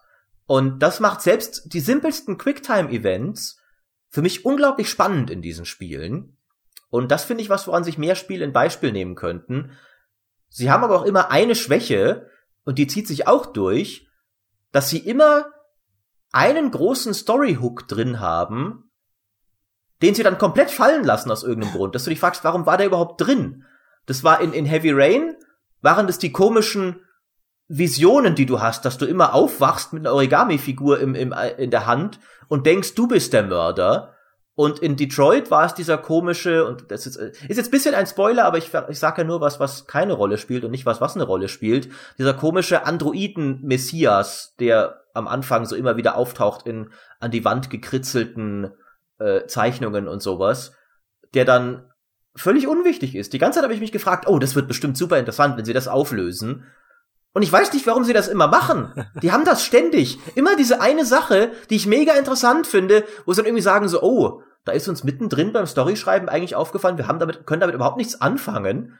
Ähm, bei Heavy Rain gibt's tatsächlich sogar, haben sie es mal in, in, in, der, in der Doku erklärt, dass sie da einen, einen kompletten Storystrang hatten, und dann ist ihnen aufgefallen, wir wollen nichts Übernatürliches drin haben. Und der wäre übernatürlich gewesen. Der Grund für diese, diese Blackouts, die du hast, wäre übernatürlich gewesen. Dann haben sie das rausgestrichen. Aber sie haben die Blackouts drin gelassen und sich nur entschieden, sie erklären sie halt jetzt nicht mehr. Und das ist doch totaler Quatsch. Also kannst du doch keine Story schreiben. Das ist vielleicht der Spieleentwicklung geschuldet, aber deswegen finde ich tatsächlich, also diese Spiele sind fantastisch gemacht und trotzdem erfüllen sie immer nicht ganz ihr Potenzial. Ich mag sie aber alle. Also ich habe, äh, ich mochte Heavy Rain, ich mochte äh, Detroit und ich mochte auch ähm, Fahrenheit. Ich mochte auch äh, Fahrenheit, genau. Ich habe da das eine habe ich nicht gespielt, Beyond, das soll ja eins der schlechteren von ihnen gewesen sein. Ähm, aber ich mag diese Spiele von denen. Ich bekenne mich dazu, dass ich David Cage Spiele gerne spiele, sie immer genossen habe, mir trotzdem ihrer Schwächen sehr bewusst bin und immer denke, ah, das wäre doch noch besser gegangen. Also ihr, ihr habt doch das Zeug dazu, das noch besser zu machen. Deswegen finde ich, Life is Strange ist besser insgesamt. Ich glaube, Life is Strange 2 ist auch deswegen eher hinten dran hier, weil halt nur die erste Episode da war 2018. Du kannst doch nicht wirklich sagen, wie gut es jetzt ist. Ein Life is Strange 1, trotz all seiner seines geringeren Budgets und auch seiner wenigeren Story-Auswirkungen letztlich erzählt die viel bessere Geschichte. Ähm, deswegen glaube ich, Detroit hat hier so ein bisschen auch gewonnen, einfach aus, wie du auch vorher bei Pillars gesagt hattest, so aus Bekanntheitsgradsgründen. Das ist halt das, das die meisten gespielt haben, das eine große von denen. Das war äh, trotzdem gerade die beeindruckendste fünf Minuten, das beeindruckendste fünf Minuten David Cage Plädoyer, das ich je gehört habe. Äh, es tut, tut mir tatsächlich du hättest, du wir können das rauscutten. Nein, wir können das rauscutten und da einfach Gameplay dahinter legen und dann laden wir das als Video noch mal bei YouTube hoch. Ich, aber jetzt mal Scherz beiseite. Ich finde, das äh, ist eine sehr interessante Perspektive. Ähm, der ich eigentlich auch gar nichts mehr beizu, beizutragen habe, äh, beziehungsweise ich kann dir nur zustimmen. Ähm, ich bin nur auch, ich, mich, mich betrübt einfach, in was für einem Zustand das Adventure-Genre ist. Also ähm, diese, diese GameStars-Kategorien, da wo ihr dann abstimmen konntet, die wurden ja von uns geschrieben. Also wir Redakteure haben die angelegt bei uns im System. Und ich hatte, glaube ich, das Adventure-Genre sogar gemacht. Ähm, Hattest du, ja. Genau, und ich habe dann äh, eben geschaut, was wir das Jahr für Adventures hatten und abseits von denen, die dann eben auch gewonnen haben und auch so ein Return of the Obra Dinn war noch ein sehr schönes Kleinod, ist es echt traurig, ähm, wie wenig gerade noch im Adventure-Genre passiert. Also das ist ja nicht das einzige Genre, das so ein bisschen wenig Liebe bekommt, gerade von, von großen Entwicklern, aber ähm, es gab halt diese absolute Hochphase, als Telltale noch sehr groß war und auch Dedelic noch schön viele Point-and-Click-Adventures rausgepumpt hat und ähm, es generell wieder so eine richtig kleine Renaissance gab nach den Nullerjahren mit äh, tollen Adventures.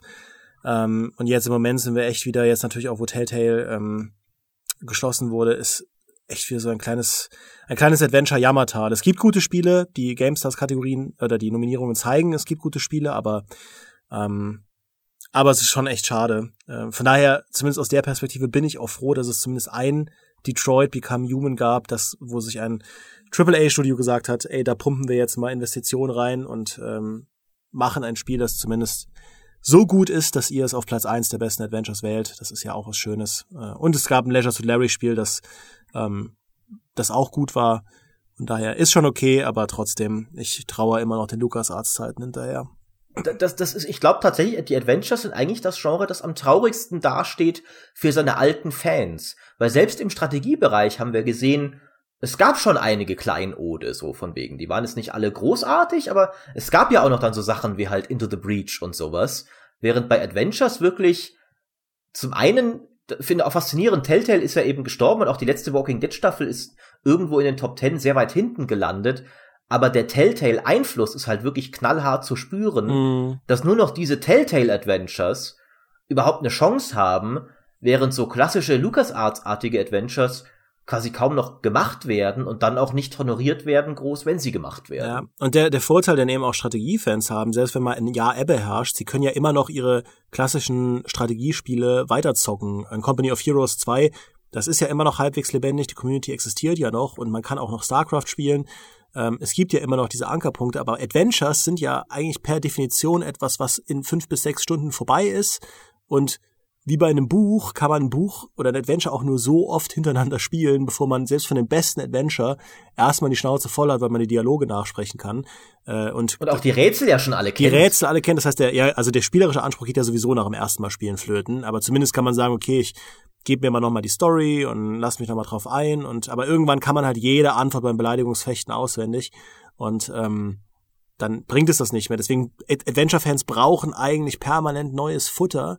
Ähm, und selbst wenn man zurückgeht, so viele Adventures gibt es nicht. Das heißt, wenn man wirklich ein Fan ist, hat man wahrscheinlich sogar einen Großteil der guten Adventures gespielt. Ähm, und dass es dann so wenig Futter gibt, ist halt echt frustrierend, ja, ähm, bei einem Genre, das, wo die Spiele tendenziell sehr kurz sind. Äh, mhm. Da spreche ich aus persönlichem Leid, aber gut, schließen wir diesen Tab, weil ich glaube, das wird auch 2019 nicht besser, sondern eher schlimmer, abgesehen von Life is Strange 2. Also ich glaube für die, also die, die, die Fans von Telltale Adventures werden auch nach dem Ende von Telltale weiter durchaus versorgt werden.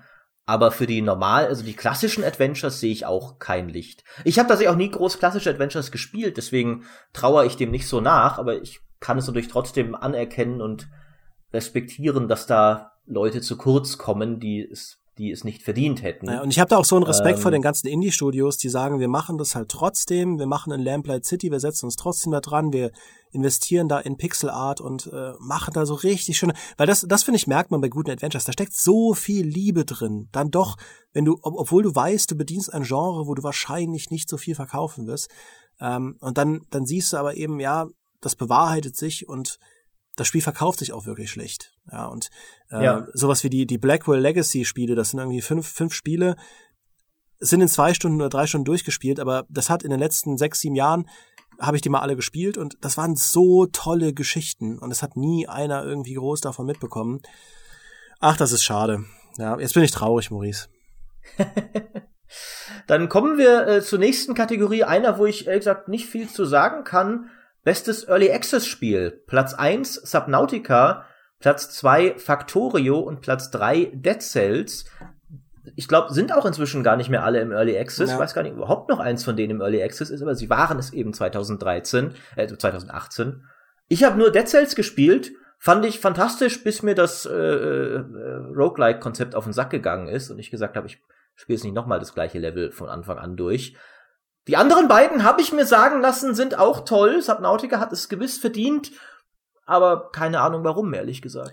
Ja, geht mir genauso. Also tatsächlich, tatsächlich, tatsächlich genauso. Ich habe auch Dead Cells gespielt. Ich bin auch irgendwann so ein bisschen an diesem Roguelike-Konzept äh, äh, verhungert und habe mir auch sagen lassen, dass Factorio super ist. Ja, der, der Ben Danneberg, ähm, der auch viel für die Games da geschrieben hat äh, oder schreibt, der hat äh, ja auch irgendwie so Tutorial-Videos gemacht zu Factorio, die habe ich mir mal angeschaut. Also ich verstehe durchaus, also ist nicht so, als hätten Maurice und ich noch nie was zu Factorio gelesen. Ich will damit eigentlich nur sagen, da steckt viel Faszination drin, finde ich auch spannend. Werde ich jetzt privat wahrscheinlich bei dem Haufen, den ich sowieso schon abzuzocken habe, äh, nicht spielen, aber herzlichen Glückwunsch Factorio und herzlichen Glückwunsch Subnautica. das ist auf jeden Fall super bevor ich Factorio spiele, hole ich endlich mal erstmal lieber, glaube ich, die Paradox-Spiele nach. Ja. Äh, Oder Rimworld. Ja, Rimworld ist ja auch, es geht ja auch in so eine ähnliche Richtung, ist nicht so, also funktioniert nicht so über so eine ja, Fabrik Automatisierungs-Tüftler-Mechanik, aber in Rimworld, also was ich da im Internet für Stories lese, was den Leuten da passiert wird, ist einfach nur zum Brüllen. Ähm, das hat auch übrigens bei den Online-Spielen ist es relativ weit oben gelandet, irgendwas Platz 6, 7 oder so. Äh, oder nicht Online-Spielen, irgendeine andere Kategorie. Aber also, ihr, ihr wusstet auch äh, Rimworld zu schätzen und äh, das werde ich mir, glaube ich, mal geben. Aber ja. Wir werden jetzt einfach davon ausgehen in dieser Kategorie, dass nachdem ihr bislang exzellenten Geschmack bewiesen habt, dass ihr auch hier, ihr, ihr hier auch recht habt, obwohl wir keinerlei Metrik haben, um es beurteilen zu können. Jetzt vertraust du also äh, einfach blind, Maurice. Von, ja, von, aber, von blinder nein, Kampfbereitschaft zu Vertrauen. Ja, nicht, nicht blind, das ist ja jetzt verdientes Vertrauen. Das ist das beste Vertrauen. Das ist das Einzige, das was zählt. Die Leute haben es sich ja erarbeitet, indem sie gut abgestimmt haben. Ähm, und das haben sie auch mit der nächsten Kategorie bewiesen. Einer, über die ich, ich werde es euch jetzt ersparen, aber wenn der fünfminütige David Cage Rant euch schon zu lang war, dann wartet mal ab, was ich sagen könnte über den größten Fail. Denn da war ich ja live vor Ort. Die Ankündigung von Diablo Immortal auf der BlizzCon. Äh, ich ich glaube auch tatsächlich, ich meine, wir haben ja einen eigenen Podcast drüber gehabt. Ich habe ein Redaktion, Re Reaktionsvideo gehabt, wir haben mehrere Diskussionsvideos gehabt.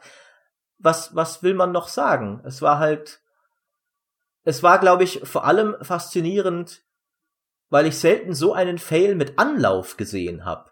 Also so richtig, so richtig voll rein, ohne irgendeine eine Awareness, dass es vielleicht nicht gut ankommen könnte, wenn das Top-Spiel der BlizzCon für eine Community, die seit Jahren auf irgendein größeres Lebenszeichen ihrer Serie wartet, ein Mobile-Spiel wird.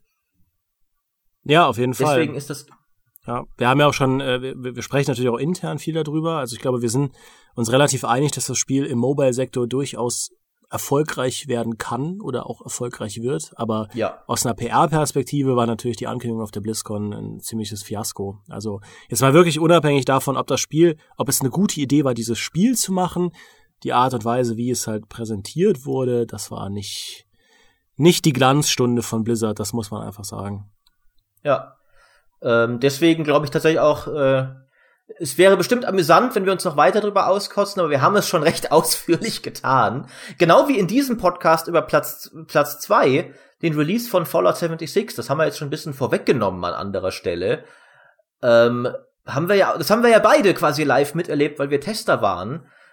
Und durchaus auch, ich meine, verdient, würde ich sagen, oder? Das war halt auch einfach etwas, was offensichtlich anders geplant war, sage ich mal. Ja, also das ist auch wieder eine dieser Geschichten, wo ich so gerne Mäuschen spielen würde bei den Studios, weil in aller Verteidigung, man muss ja auch einfach sagen, dass die Bethesda, die wissen ja, wie man Spiele macht. Und ich würde ja. einfach gerne wissen, wieso diese Abläufe waren in der Entwicklung des Spiels, die dazu geführt haben, dass es offensichtlich nicht das geworden ist, was Bethesda sich erhofft hat. Man kann dann ja durchaus spekulieren, ob sie sich da ein bisschen zu sehr einfach darauf verlassen haben, dass, naja, unsere Spiele sind immer buggy. Ja, Todd Howard hat es ja sogar bei der E3-Pressekonferenz angekündigt, dass es Bugs geben wird. So ein bisschen so, ihr kennt, ihr kennt uns, wir können quasi schon Witze drüber machen, man darf sich auch selbst nicht immer zu ernst nehmen. Alles schön und gut, aber Fallout 76 hatte offensichtlich den Bogen massiv überspannt ähm, denn ein Skyrim ist bei allen Bugs einfach in so vielen Kategorien ein absolut fantastisches Spiel. Fallout 76 in keiner. Und das, das haben die Leute eben zu quittieren gewusst, ähm, gerade weil es auch die Fallout-Marke ist und äh, man da Dinge erwartet hat. Ähm, ja, finde ich, finde ich auch nachvollziehbar, dass, dass das eben äh, in eurer, aus, eurer Sicht einer der größten Fuck-Ups war 2018. Was, was vor allem deswegen auch faszinierend ist, weil wiederum Skyrim, das du gerade erwähnt hast, ja jahrelang die Community-Liebling-Abstimmung dominiert hat. Also ihr liebt eigentlich Bethesda. Ähm, ich glaube, gerade deswegen wurde vielleicht das auch dann so hart abgestraft. Denn es war auch sehr knapp. Also der, der Fallout ist hätte fast den Release von Diablo, die Ankündigung von Diablo Immortal überholt. Die haben fast gleich viele Stimmen bekommen. Ja. Und beide dreimal so viel wie Platz drei, was dann Command Conquer als Mobile-Ableger war. Ähm, dem wurde vielleicht auch ein bisschen Schärfe genommen, dadurch, dass EA seitdem ja auch noch echte Remasters angekündigt hat, an denen sie arbeiten. Ja, ähm, ja das ist nicht so hochgeschaukelt, das, das stimmt. Ja, ja und, und dass sie es nicht ganz so nicht ganz so mit Karacho gegen die Wand gefahren haben, weil das war, das, da wurde ja nicht vorher groß viel angeteasert. Da war halt, oh, auf der E3, oh, ein neues Command Conquer, ah, ist ein Mobile-Spiel, doof. Aber es hatte ja auch niemand irgendwie davor lange mit einem neuen Command Conquer gerechnet. Es waren nicht so sehr enttäuschte Erwartungen, sondern mehr so, ach, wird halt mal wieder eine Serie auf einer Plattform gemolken, die mir nicht so zusagt.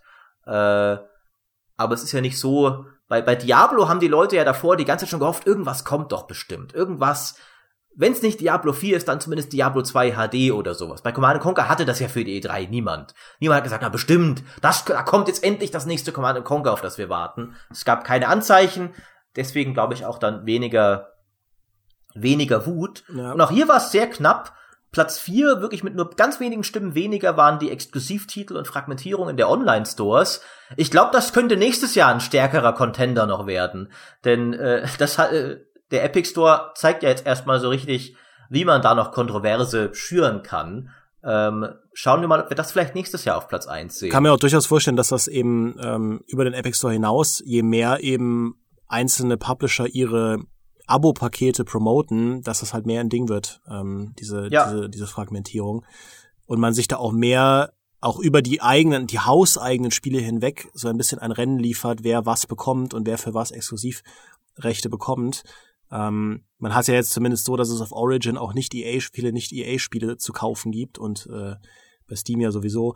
Äh, also bin ich mal gespannt, dass es noch verschärfter wird. Was ich aber unbedingt noch sagen will, was ein interessantes Muster ist, dass es bei allen drei Top-Flops, Top-Flops, ähm, um Herzens, Traditions, Gaming Franchises geht, mit denen da ja. Schabernack getrieben wurde. Das ist eben, finde ich, die Kehrseite, die du hast, wenn du sehr viel Business aufbaust auf diesen ma starken Marken. Ja, wir sind ja immer noch in diesem ewigen Remaster, Remake und Fortsetzungs ähm, AAA-Markt, ja, und das ist ja auch oft was Gutes. Also ich bin vom Stuhl gefallen, als Nintendo gesagt hat, wir machen ein, ein, ein Remark, Remake von Link's Awakening, mein erstes Zelda-Spiel. Und der Trailer war auch absolut fantastisch, weil sie das Intro von damals in Anime-Grafik neu aufgelegt haben und so weiter und so fort.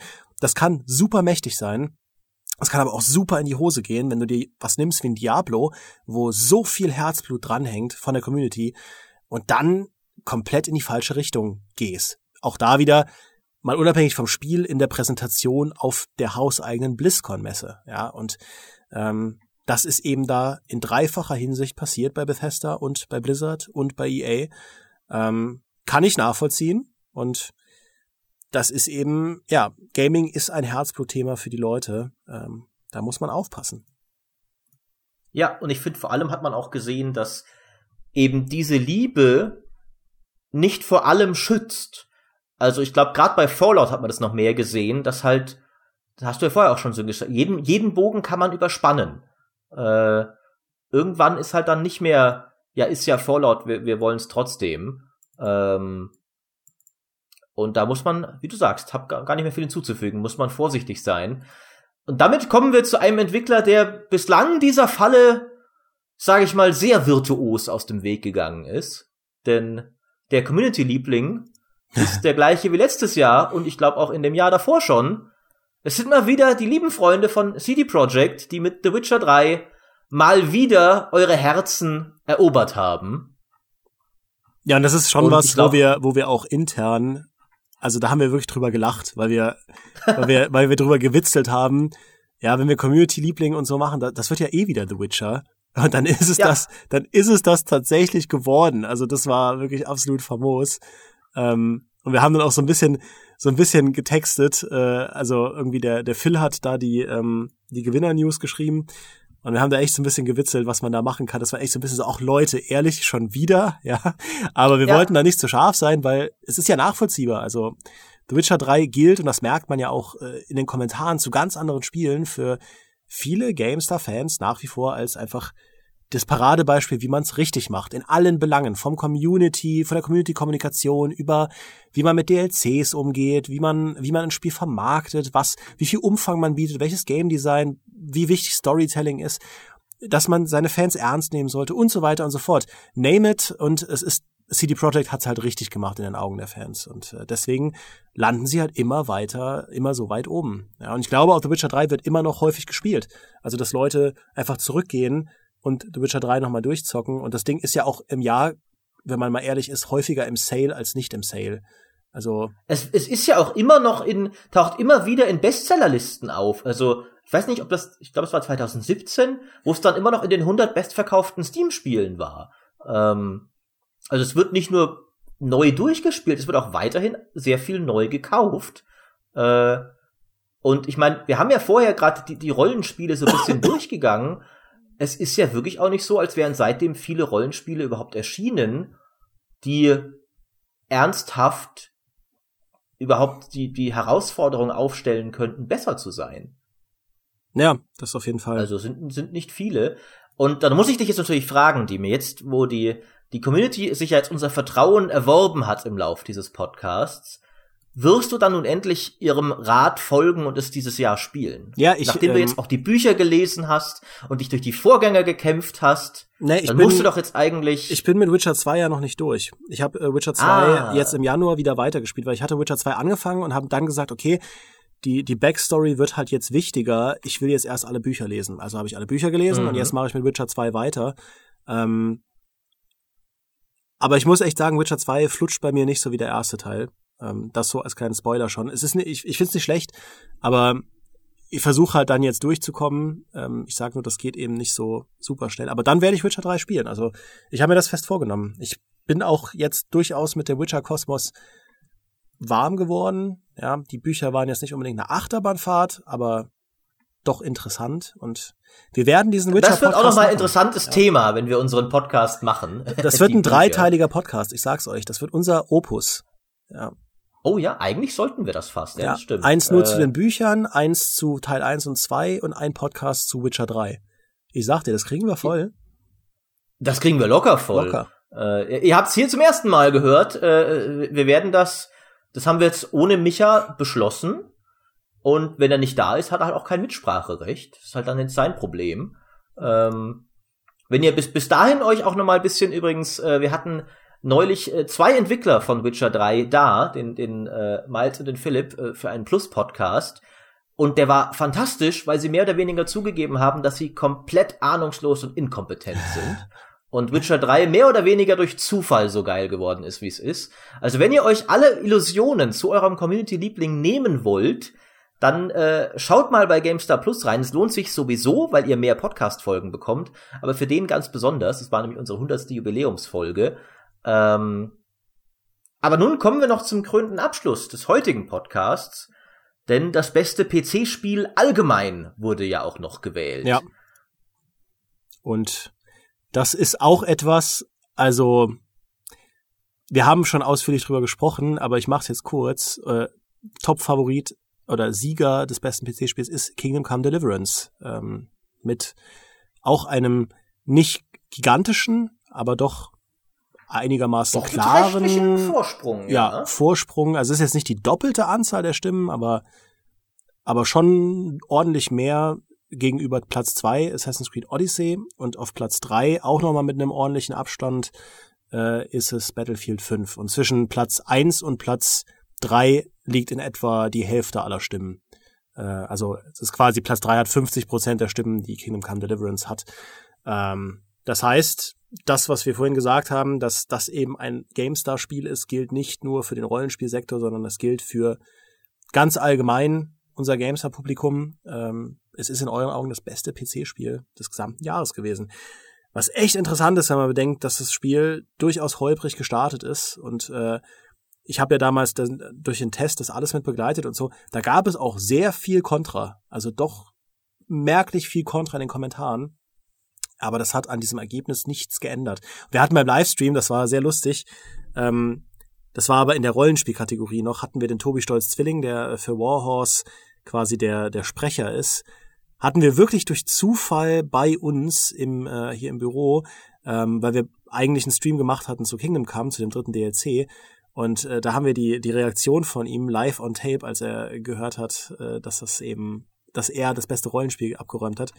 Und das fand ich schon ganz nett, dann mal so zu sehen, wie sehr die sich auch freuen, dass, dass eben ihr Spiel so gut ankommt, weil Warhorse ist nun mal, muss man sagen, das ist ein Entwickler, wenn Kingdom Come ein Flop geworden wäre, ein richtiger Flop, das wäre schwierig geworden. Das ist kein Studio, das ein nach, gerade weil es auch ihr erstes Spiel ist und sie so viele Jahre reingesteckt haben mit Crafting oder sonst irgendwas, das war schon eine relativ krasse All-or-Nothing-Aktion.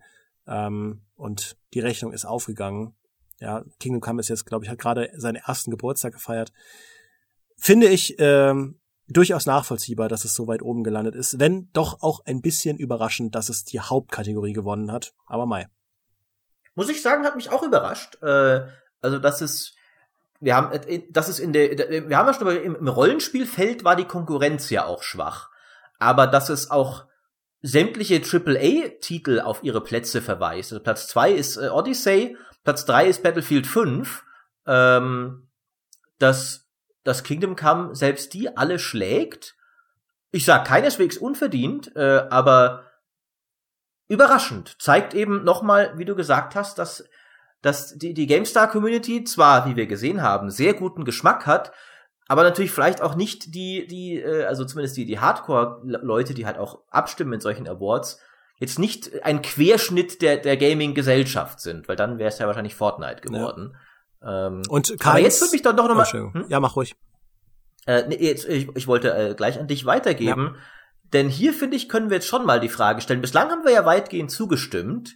Würdest du sagen, Kingdom Come war das beste PC-Spiel 2018?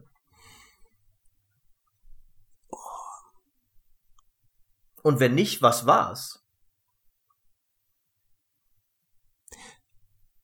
Also ich persönlich hätte es wahrscheinlich nicht auf äh, Platz eins gewählt. Ich finde die Frage mh, ein Stück weit, also für mich persönlich jetzt, ist es halt schwierig, weil ich natürlich die ganzen Service Games noch berücksichtige, die deut teilweise deutlich älter sind als 2018. Also wenn man mich so fragt, mit welchen Spielen habe ich am meisten Zeit verbracht letztes Jahr, dann waren das eben solche Spiele wie Rainbow Six oder so, die ähm, die eben früher erschienen sind, aber dadurch, dass der Content ja weiter rauskommt, mich trotzdem über das ganze Jahr beschäftigt haben. Also wenn man danach geht, wäre es halt keins ähm, kein 2018er Spiel, aber die Spielzeit allein ist ja nicht nicht ausschlaggebend. Ich würde wahrscheinlich ein Assassin's Creed Odyssey auch sehr weit oben sehen. Ja, wenn ich, wenn nicht mhm. sogar auf Platz eins. Ich fand, das war selbst da, also ich musste es ja wirklich unter extremen Bedingungen spielen und äh, über Tage nichts anderes machen und hatte echt Kopfschmerzen und musste Spaziergänge nehmen und sonst irgendwas, um das da halt durchzuprügeln. Und ich hatte trotzdem so viel Spaß damit, dass ich danach Syndicate gespielt habe und jetzt wieder Origins spiele und danach eigentlich mal nochmal wieder Odyssey spielen will, sobald alle DLCs raus sind, damit ich dann mal privat nochmal nach meinem Tempo durchspielen kann. Ähm, das ist immer ein gutes Zeichen. Also ich hatte sehr, sehr viel Spaß damit. Aber ich würde auch Kingdom Come sehr weit oben sehen, ähm, weil auch das ein Spiel war, das beim Testen schon mir echt viel Laune gemacht hat und ich hab's, ich hab's ja dann über weite Strecken sogar noch gespielt in einer äh, weniger hoch gepatchten Version. Die haben dann den, den Release-Patch erst während des Tests veröffentlicht, also mir gegeben. Und ich habe dann die großen Teile des Spiels in der gepatchten Variante gespielt, aber selbst diese Release-Fassung war ja immer noch recht verbuggt und trotzdem hatte ich damit sehr, sehr viel Spaß. Äh, also Kingdom Come war auf jeden Fall eine intensive Erfahrung oder eine der intensivsten Erfahrungen des Jahres. Und wenn man danach geht, würde auch eine Way Out bei mir recht weit oben kommen, weil auch das war emotional gesehen was, was mich echt mitgenommen habe. Aber wir haben ja da schon mal drüber gesprochen. Ich ich hatte 2018 nicht so viele Spiele, wo ich gesagt habe, die habe ich im traditionellen Sinne durchgespielt, sondern ich war bin wirklich sehr an an Service Games festgehangen, so wie du Maurice äh, an eine Magic festgehangen hast, ja, oder ja. immer noch festhängst. Das ist halt echt so, wenn man feierabends nach Hause kommt. Ich mache ab und zu mal so Listen, welche Spiele ich in einem Jahr durchgezockt habe. Und 2018 war die nicht so groß wie 2017 und 2016, muss ich echt zugeben. Es war halt, finde ich, auch echt kein so starkes PC-Jahr. Das haben wir schon in unserem Rückblick gesagt, aber so einige der Spiele, die du so, wenn du auch eher so in die Richtung von, von tollen Singleplayer-Spielen, wie ja auch Kingdom Come 1 ist, tendierst, ein God of War und ein Detroit, die ja beide ihre respektiven Kategorien gewonnen haben, waren halt PS4 exklusiv.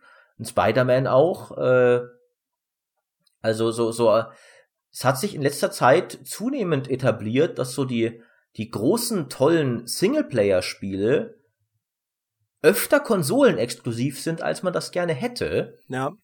Ich glaube, Deswegen wenn ich, ich, mich ich glaube, wenn ich diese Sachen mit berücksichtigen würde, würde das Ranking auch anders aussehen. Also ich kann mir durchaus vorstellen, dass ich ein Red Dead und ein God of War und sogar ein Spider-Man vor ein Kingdom Come schieben könnte bei mir. Ich habe die jetzt noch nicht alle gespielt, aber ähm, kann ich mir durchaus vorstellen, äh, gemessen daran, wie viel Spaß ich sonst mit Rockstar spielen habe. Ähm, aber in dem Fall ist es das halt nicht, weil du halt völlig recht aber hast. Western ist halt doof. Maurice, das ist einfach nicht wahr. Ja, und du weißt auch ganz tief drin, dass du dem nicht zustimmst, weil das ist Outlaw. Du magst doch sowas. Das ist, das ist quasi wie Fantasy, im Prinzip diese Frontier-Gedanke, dass es halt ein wildes Land ist, wo viel, wo, wo alles sehr dreckig und sehr düster ist, ist doch das, was du an, auch an The Witcher so magst, dass das so dark und gritty sein kann und dass dieser Humor so in die Fresse ist und so. Wie kannst du dann, wie kannst du dann Western einfach eine Absage erteilen? Ja, aber äh, Outlaws sind halt, sind halt doof. Ja, aber äh, guck mal hier, du, du magst halt doch hier deinen dein Sanderson mit der Mistborn-Trilogie und der hat doch dann ja. auch noch eine zweite Trilogie gemacht, die, wenn ich mich nicht täusche, auch so westernmäßig unterwegs ist. Ja, das stimmt. Wie Aber das war Western Fantasy, das geht ja dann. Ach so, das geht dann, okay. Ja. Wenn, wenn du halt was Gutes mit reinmischst. Bei dir, bei dir wird alles gut, wenn man Fantasy mit reinmischt, ja? Du kannst, ja, du kannst einfach sagen, ja, ich weiß nicht, ich koche nicht gerne, aber wenn es halt mit Fantasy ist, dann ist cool.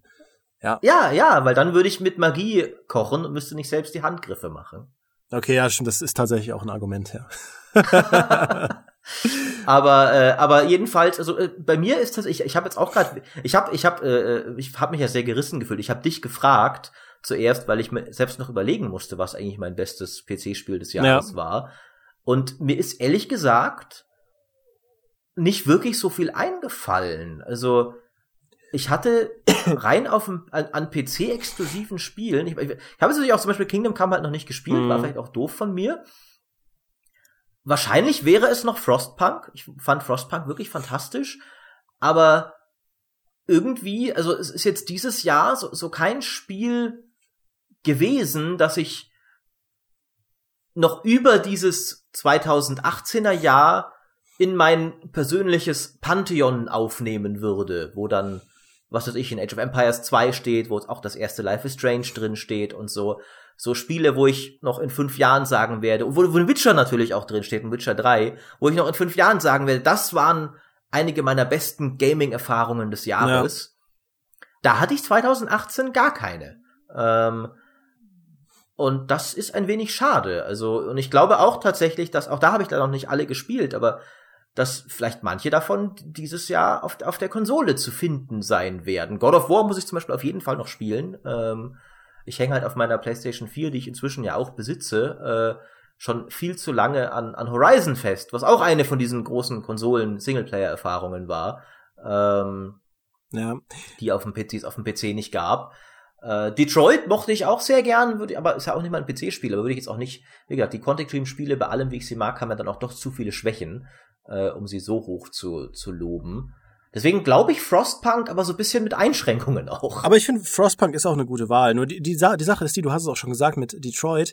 Ähm, es gibt ja sehr viele gute Spiele und auch in Hitman 2 oder so hat mir extrem gut gefallen. Forza Horizon hat mir extrem gut gefallen. Aber wenn ich so ein, ein, ein, ein bestes Spiel des Jahres küre für mich, das ich persönlich gespielt habe, dann sollte das ja so ein Spiel sein, das sich auch auf eine Art und Weise umgehauen hat, dass du, also dass es halt wirklich dich mitgerissen hat, auf, vielleicht auch auf eine Art und Weise, mit der du gar nicht so gerechnet hast oder oder es ist eben, du hattest diese ultra hohen Erwartungen und es ist dem gerecht geworden und da, das finde ich halt schwer. Also auch ein, ein, ein Battlefield 5 ist ein super Multiplayer-Shooter, aber es ist halt ein Battlefield. Ähm, ich gehe da rein und habe da meine Gefechte und rede mit meinen Freunden und wir haben viel Spaß und wir lachen und wir machen ganz viel Quatsch und es passieren diese wunderbaren Stories, über die man dann danach reden kann. Ähm, aber dann lege ich es auch wieder weg und es ist genau wie du sagst, man nimmt diese Spiele dann nicht mit in seinen Pantheon der Best-ofs, die irgendwo mit, mit rangieren, wo man dann in Max Payne 2 parkt oder in deinem Fall in Diablo parkt oder äh, in, in Michas Fall in Stellaris parkt oder so, damit wir Stellaris in diesem genau, Podcast genau, ja. auch mal erwähnt haben. Ähm, also in der Kategorie war halt, war es sehr schwierig, was zu finden, ja. Ja, finde ich auch. Ähm und da sage ich bei einem Assassin's Creed Odyssey zumindest, okay, ich habe mir seit meiner seit meiner Schulzeit wünsche ich mir endlich mal ein Spiel im antiken Griechenland, das cool ist und das habe ich jetzt bekommen und da hat es mich zumindest irgendwo in meiner Kindheit glücklich gemacht ähm, und es war ja auch gen generell ein tolles Spiel. Aber auch da ähnlich wie bei Frostpunk mit Einschränkungen, weil auch Odyssey kein perfektes Spiel war. Ähm, und ich finde auch viele Diskussionspunkte innerhalb der Community durchaus berechtigt. Ähm, und ich würde auch nicht sagen, dass es das beste Assassin's Creed ist. Deswegen auch, zum, auch das gewinnt es halt nicht bei mir. Aber es war wahrscheinlich das Beste, was ich das letzte Jahr gespielt habe, von den Dingen, die letztes Jahr rauskamen und durchgespielt werden konnten. Ja, würde ich auch sagen. Ähm, das ist ein bisschen so ein Mausfazit, ne? Ja, recht, recht maues Fazit. Äh, ich habe auch gerade überlegt, so wie steigen wir jetzt gut aus, weil man, wir würden natürlich, äh, und das tun wir auch, wir bitten die Leute um Kommentare, aber streng genommen habt ihr uns eure Meinung ja schon gesagt, denn der ganze Podcast war ja eine Auswertung eurer Meinung. Die GameStars wurden ja von euch abgestimmt und wir haben jetzt aber ein bisschen kommentiert und euch ja weitgehend auch zugestimmt. Ja, aber, ähm, aber die Gründe sind doch das Spannende. Ja, für die Leute da ja, draußen, die Kingdom Come zum besten Spiel des Jahres gewählt haben, einfach mal in den Kommentaren zu erfahren, warum hat euch das so mitgenommen wie kein anderes? Hat euch irgendwie diese ganze Diskussion rund um Release-Bugs und so weiter nicht gestört? Ist das was, was ihr ignoriert, weil ihr das eh von Gothic schon kennt? Ähm, also so diese Hintergründe finde ich schon sehr, sehr spannend hinter den Entscheidungen. Ähm, klar, bei einem Diablo Immortal oder bei einem Fallout kann man sich die Begründungen denken, aber ich finde bei, bei vielen Spielen, die wir jetzt in den letzten anderthalb Stunden genannt haben, glaube ich, gibt es auch wiederum sehr viele Gründe, warum das eine Spiel so toll ist. Auch in A Way Out als bestes Online-Spiel oder als bestes Multiplayer-Spiel. So, was, also hat euch das genauso mitgenommen wie mich? Habt ihr im Finale da gesessen und gedacht, okay, wow? Oder, oder war das einfach so erfrischend? Also, das ist doch eine spannende Perspektive, glaube ich. Ähm, die wir dann natürlich auch für uns mitnehmen können für die Zukunft. Denn Maurice interessiert sich ja sehr für eure Meinungen und würde äh, dann vielleicht auch in Zukunft Je nicht jetzt, direkt sagen, wo ich jetzt, euch genau, vertraue. jetzt wo er euch vertraut, interessiert er euch für eure Meinung. Interessiert er sich ja. Ja, aber das ist doch dann viel, viel süßer, weil ihr es euch auch verdient habt. So, weil, was ist es denn wert, wenn ich euch blind vertrauen würde? Gar nichts. Weil dann ist ja völlig egal, wie, wie toll eu eure Argumentation ist, eure Meinungen, weil ich hätte euch ja so oder so vertraut. Aber jetzt kann ich sagen, aha, wir sind offensichtlich alle Menschen von Kultur und Geschmack. Wir setzen uns zusammen in unseren Elfenbeinturm, trinken ein Glas Rotwein und philosophieren Maurice, du trinkst keinen Alkohol. Ja, ja, ich, nein, das hast du mir, das hast mir alles kaputt gemacht. Ja. Dieses schöne Bild, das ich gezeichnet habe. Wir trinken zusammen eine heiße Schokolade. Ja. Und philosophieren, das ist deutlich weniger cool. Ich, ich glaub, merk, wir mer, hören merkt ihr einfach das? auf, Merkt ihr das, wenn wir das nächste Mal in einer Bar sind und du eine heiße Schokolade bestellst in Bayern? Ja, merkt ihr das? Dieses Gefühl, irgendwie ist das nicht so cool. Ja. Die, die, mit diesem Gefühl, nicht ganz so cool zu sein wie meine Mitmenschen, habe ich mich, glaube ich, schon seit meiner Grundschule arrangiert. ja. Außerdem Und, ist das natürlich äh, absolut vorbildlich, weil wir niemals Alkoholkonsum propagieren würden. Ja. Na, natürlich, das war der eigentliche Plan des Ganzen, natürlich. Alles durchgeplant.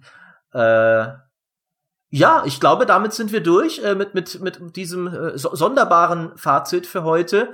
Ähm, was ihr ansonsten natürlich noch, äh, ich habe es schon beworben, ich bewerbe es nochmal, äh, wenn ihr noch mehr tolle Podcasts hören wollt und äh, unter anderem, es wurden ja auch noch die besten GameStar-Artikel und Videos gewählt und einige davon gab es für GameStar Plus Nutzer. Das heißt, schaut mal bei GameStar Plus rein.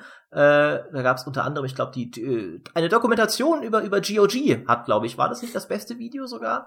Äh, Oder das beste Video war das besten Videos? Cyberpunk-Video. Ähm, Von dir, ne? ich habe jetzt nichts gesagt, aber Von, äh, aber äh, und das ist nicht Plus, von daher, das könnt ihr euch einfach so anschauen. Das ist auch famos. Aber es gab, also auch da hat man gesehen, CD Projekt gewinnt einfach gerne in den Kategorien, wo sie zur Wahl stehen. Äh, und dann noch GOG, äh, eine Dokumentation, äh, eine ganz famose, mehrteilige als Plus-Video. Also guckt euch das gerne mal an. Äh, es lohnt sich auf jeden Fall. Allein schon für den äh, CD Projekt Podcast, den wir neulich gemacht haben. Da könnt ihr dann nämlich mal hören, wie falsch ihr eigentlich damit lag, Witcher 3 so hoch zu ehren. Was für ein Flickenteppich das hinter den Kulissen war.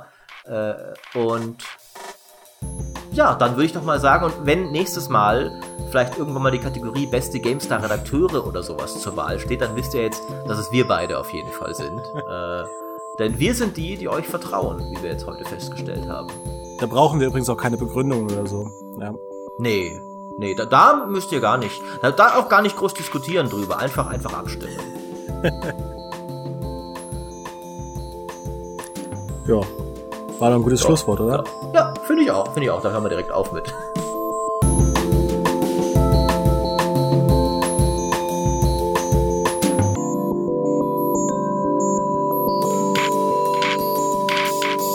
Geil.